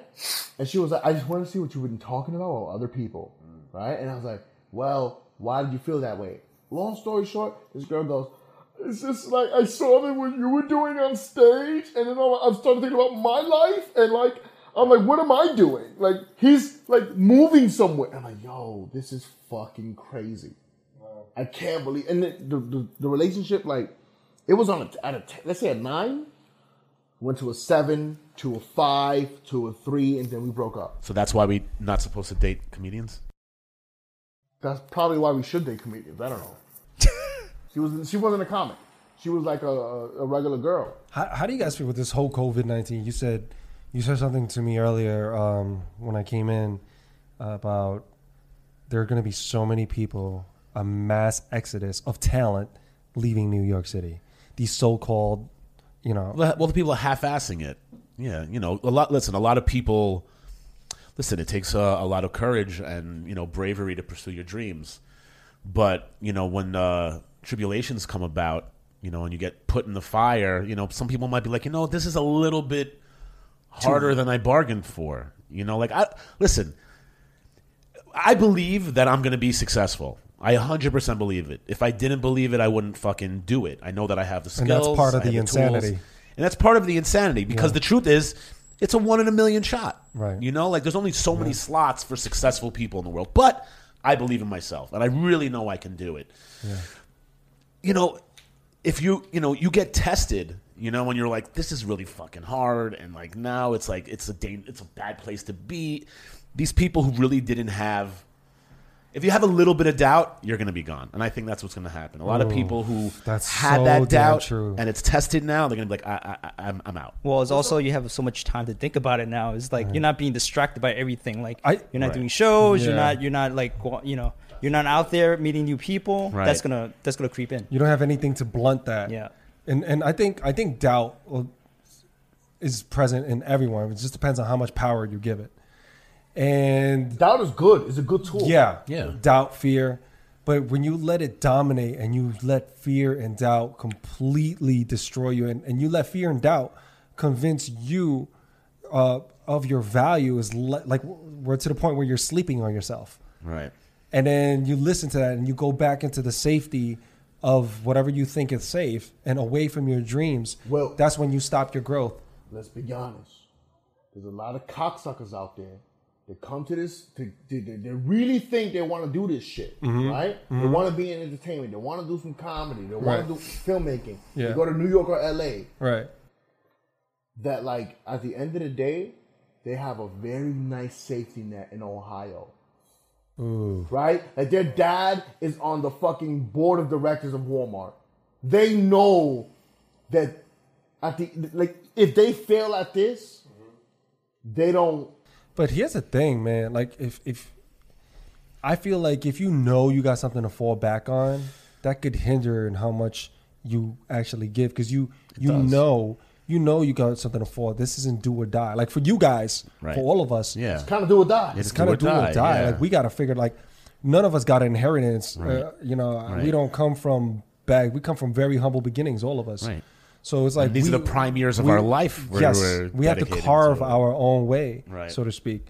And there's no one that is out there that's going to save you, especially if you're a guy. No one's gonna go, oh well, poor Josh, Right. poor Kevin, poor Norm, poor Will. Speak for yourself. I Yeah. got some sugar mamas. We're honest, but we're, we're gigolos. gigolos, okay? alright. We find ourselves a nice, wealthy woman to take care of us. I'm talking about. Oh, I don't doubt. I'm not doubting that. What I'm saying is, no one's gonna save you, and in terms of hang, like saving, save you and hook you up with your dream. no. oh, right. No. They're not not gonna give you that block on Comedy Central. They're not gonna give you that show that you know show on Netflix. If it comes, it's because of the talent. It's because of the, of It's the because hard you work. worked your fucking work. tail off that you earned every single thing and you finally caught your motherfucking break. I mean, we we would sleep our way to the top too if there was an opportunity like that. yeah. No standards. No, oh. I would. Lower standards. But I also think that I'm talented. like, in my head. I don't need to do that. You don't do this shit unless you think you're talented. You don't fucking. You have to have some sort of self belief. You know how many? and when, listen, I bomb a lot, Uh-huh. mostly because I'm trying shit, right? And like I understand, like you can't get better unless like you're fucking failing at something, and then like like That's all good. shut We the just fuck up, bro. no, no, they out there saving somebody. Actually, that sounds like a fire truck. Yeah, it's fire a fire truck. truck. My Corona. You know what that fire truck is? That's a 700 pound person upstairs on the 11th floor who just found out he has COVID 19 and is having trouble breathing. But it took him 10, it took him 10 days to really figure that out. Right? 'Cause he was like, this is my normal breath. And then, like, he was taking one breath every 10 minutes. So- Go go. Kevin, why are you giving him the uh, the the the the gist of our uh, screenplay though? We're- no, we really are. We, we have a really good idea. It's about a seven hundred pound fire person who gets stuck in their house during the coronavirus, Okay. and then they get they're like they're literally like bedridden, but they can't access their food because like they live with their father and he goes away, and now the virus is taken over and they basically I came up with this concept and me and Ke- Kevin penned it out because I was like, you know, if, if someone's like seven or eight hundred pounds and they're stuck in a room, if nobody goes and gets them food, they're gonna lose the weight. So the whole movie is the dude from to get from one room to the other. He's slowly starving to death, but he can live for like a month and a half. He's got seven hundred pounds worth of calories, and then slowly, eventually, he gets down to a weight big enough so he can leave the house and get food. That's definitely comedic logic. Because if a 700 pound person didn't eat for a month and a half, it'd be dead. You think so? Absolutely. I don't think so. I, I'd like to bet you money on. Well, that. is he drinking water? Is he you drinking know? water? At least- oh, he's at least water. It made his own urine. Okay. No, you can survive. No, you can Just in a constant Wasn't, recycling. wasn't there a movie like 100? You cannot drink your own urine days or for, something for like 60 days. for 60 days? You can't Well, you have to. You can drink, drink, your, own urine. for 60. You're poisoning. That's liver poison. No, Well, there, there, there was a story about that. You, Uh, you know, you ever hear of Breatharians? No. Okay, so like there's like gurus in India who's who claim that they don't eat, they just breathe, and like they've tried to document this and they've had it for like months at a clip where you don't see That's these people fine, eating. but this person is not trained to do that. it's not a monk. you know, Will, stop bashing my dream, you bastard. no, what I'm saying, it's, It's movie logic. It's comedic logic. It's fine. It'll work. Yeah, it'll work. Yeah, It'll work. I- I'm- but if we're talking like real, some real hard science on it, this is know, a like- this is a sci-fi fantasy movie, right? well, I'm gonna, I'm gonna do this way: the, the the two alternate endings I've thought of. Uh, one of them wait, is don't give it away. Okay, let some steal it. All right. Uh, the building catches on fire, and uh, the the woman or delivery person that this person's love interest is, who loves, now that he's lost all his weight, he has all this excess skin. The building is on fire. He shields her with his Oh my skin gosh. and takes her down the stairs. It saves her. Or he jumps out of the out of the window like a flying squirrel, and he launches his way down. Wow. I like the burning building. You would think that you would have some empathy for for people that used to be overweight. Oh no, fat people are disgusting. no, I listen. You guys know I used No, to be you used really to be a fat. big No, boy, I, yeah. I, I, I have sympathy for them, but now may the corona take No, them. I, I, I, yeah, a lot of people say that. I'm seeing like a lot of like, you know, these fat people. It's these fat people that are dying from COVID, and True, man. and that they should have known. Then you know, rather than than to use yours, they say disgusting. Yeah, You know, and like not just a little overweight. I get it. Like Yeah. you know, I get my days. you talking about the guy stuck in his like, bedroom Yeah, uh, that level. Like, how do you even get there? How do you arrive at that point? because there's an enabler. There's some piece of shit who's bringing this 800 pound behemoth Yeah, buckets because of they can't move. They can't move around. Yeah, no, so that's, how they? That's the yeah, point they of eating, the right? the thing. It's like if someone, no one's there to supply food for this person, Yeah. they're gonna be forced to drink their urine and lose weight. Holy shit. All right. On that note, um not sure where else we can go with that, but I think Usually we close off with the recommendations. uh usually we have some type of recommendations. You guys uh Recommendation for what? Like films, TV, anything, whatever you Stuff guys are that up you to. want to recommend to the Oh, I would rec- audience. I- I would- TV shows. Yeah, uh, Pablo Escobar, the famous uh, drug lord, 40 years ago, he imported uh, hippopotamuses. Am I saying? Is it hippopotami? Hippomotami. Hippomon- Hippomonotamuses. he imported them. Mama To, say, mama sa, mama he- kusa. mamakusa. But he imported them to Colombia, and uh, since the death of Pablo Escobar, they've run rampant, and they've been just breeding, and they've, you know, they're not indigenous to Colombia, but they've become an extremely invasive species, and they're super horny and they're super aggressive, and you know, like, you know, a hippo is like one of the most dangerous animals in the world. Yeah. You know that? Yeah. Yeah, like they're more dangerous than like a tiger and shit. Yeah, they will you know? fuck like Yeah. like crocs up and, Yeah, I and, saw, uh, uh, lions like You know, Nature is Metal. Yeah, yeah, yeah. Nature is Metal had a, a a video a few months ago of like this poor like fawn. Oh, I ended saw up. You that. saw that? He like ended up in like a water pit, and he was oh he was trying to get away from, from uh, uh, lions some cheetahs, I think, or yeah, hyenas or yeah. something. And he made his No, way. hyenas. Yeah, it was hyenas, and yeah. he made his way into this fucking watering hole. And the hippo was just like, "Motherfucker, what are you doing in my watering hole?" And he just like grabbed the dude. It was like one swift thing. It was like a fawn too. he right? snapped him in half with like Yeah. one oh. sneak of his neck, like you know, like a pit bull will grab you and then like shake you. He just like went this, and it like broke in half, and you're Yeah. like, Jesus Christ! So yeah, those things are very deadly, and they're fucking like crazy. And now they are capturing them and castrating them. Yeah, they're Which I was- responsible for a lot of deaths there too, right? Yeah. See, but I was interested because like castrations when they they cut your dick off, isn't it? It's not. Is it? Oh, they're castrating them. They're not Because- giving them vasectomies. Like, yeah, that's what I'm saying. Like Wait, they could have just castrate- like. oh, wait, are Castrate they neuter? neutering them? Neutering. Well, they said castrating, and I thought like castrations when like Castrating you- when Yeah, take when away when your you- dick. Yeah. So like what? They're like vengeful at this point. They're like cut these fucking hippos. Actually, no, it would do the opposite because it would take away, the, like, like The way they ideally, to relieve themselves. it, it it would take away the uh, uh, for the males if they're doing it right. I'm Right. assuming as the males, uh, they take it takes away their uh, testosterone. If they, cut, that if they cut was. all their genitals off. Yeah, that the, the, the whatever that animal instinct Yeah, is to charge them up but to, they could- to but look that's for a you- mate that's and, when and you be neuter- aggressive. Well, that's when you neuter a Yeah. dog. You cut his balls off. Yeah. But they're talking about like chopping his dick off. That's like some vengeance shit, bro. That's so messed up. It's messed up, right? Are they really chopping? Did you read that right? Are they It's, chopping? it's, his- said well, it- it said castration. He said they're, they're they're they're capturing these animals. They said it's a huge to capture one. They said it takes something like twenty four or forty eight hours. Like they have to go on this huge mission. They have to hunt it down. They have to fucking blow dart it, you know, and then they have We're to in Colombia. They're gonna blow darts at They. I don't listen. I don't know what kind They of. do. Uh, yeah, no, no, yeah, of course. In 2020, Colombia's going. Have You're joking, right? You've never dart the hippo with You've never darted a hippo before. but yeah, so please, please fight for the hippos. Let's try to save their Don't- penises don't- from yeah, being don't cut chopped them. off. Don't castrate yeah, cut their balls off. Yeah. Kevin. Um, look up our podcast, Low End Gigolos. Low End Okay. Gigolos. Gigolos. Yeah. Low End Where can they Gigolos. find you? lowendgigolos.com for the free episodes www.patreon.com slash lowendgigolos for bonus. the bonus content uh, You got to pay for that though. yes uh, like five dollars You guys on Spotify and all We're the on major Spotify. We're on. We're on iTunes. everything. Spotify, iTunes, Stitcher, uh, Instagram at Low End Gigolos, Facebook Low End Gigolos. Yeah, we're we're everywhere. And you know, give you guys a little taste, and they're really off the cuff, no filter. They keep it real with um, what it is, but they have such a comedic, hilarious spin. Uh, sometimes dark, sometimes light, but you Always know, you funny. Guys, you, yeah, you guys can certainly expect uh, that. So the non-filter. So that's you, for bro. you.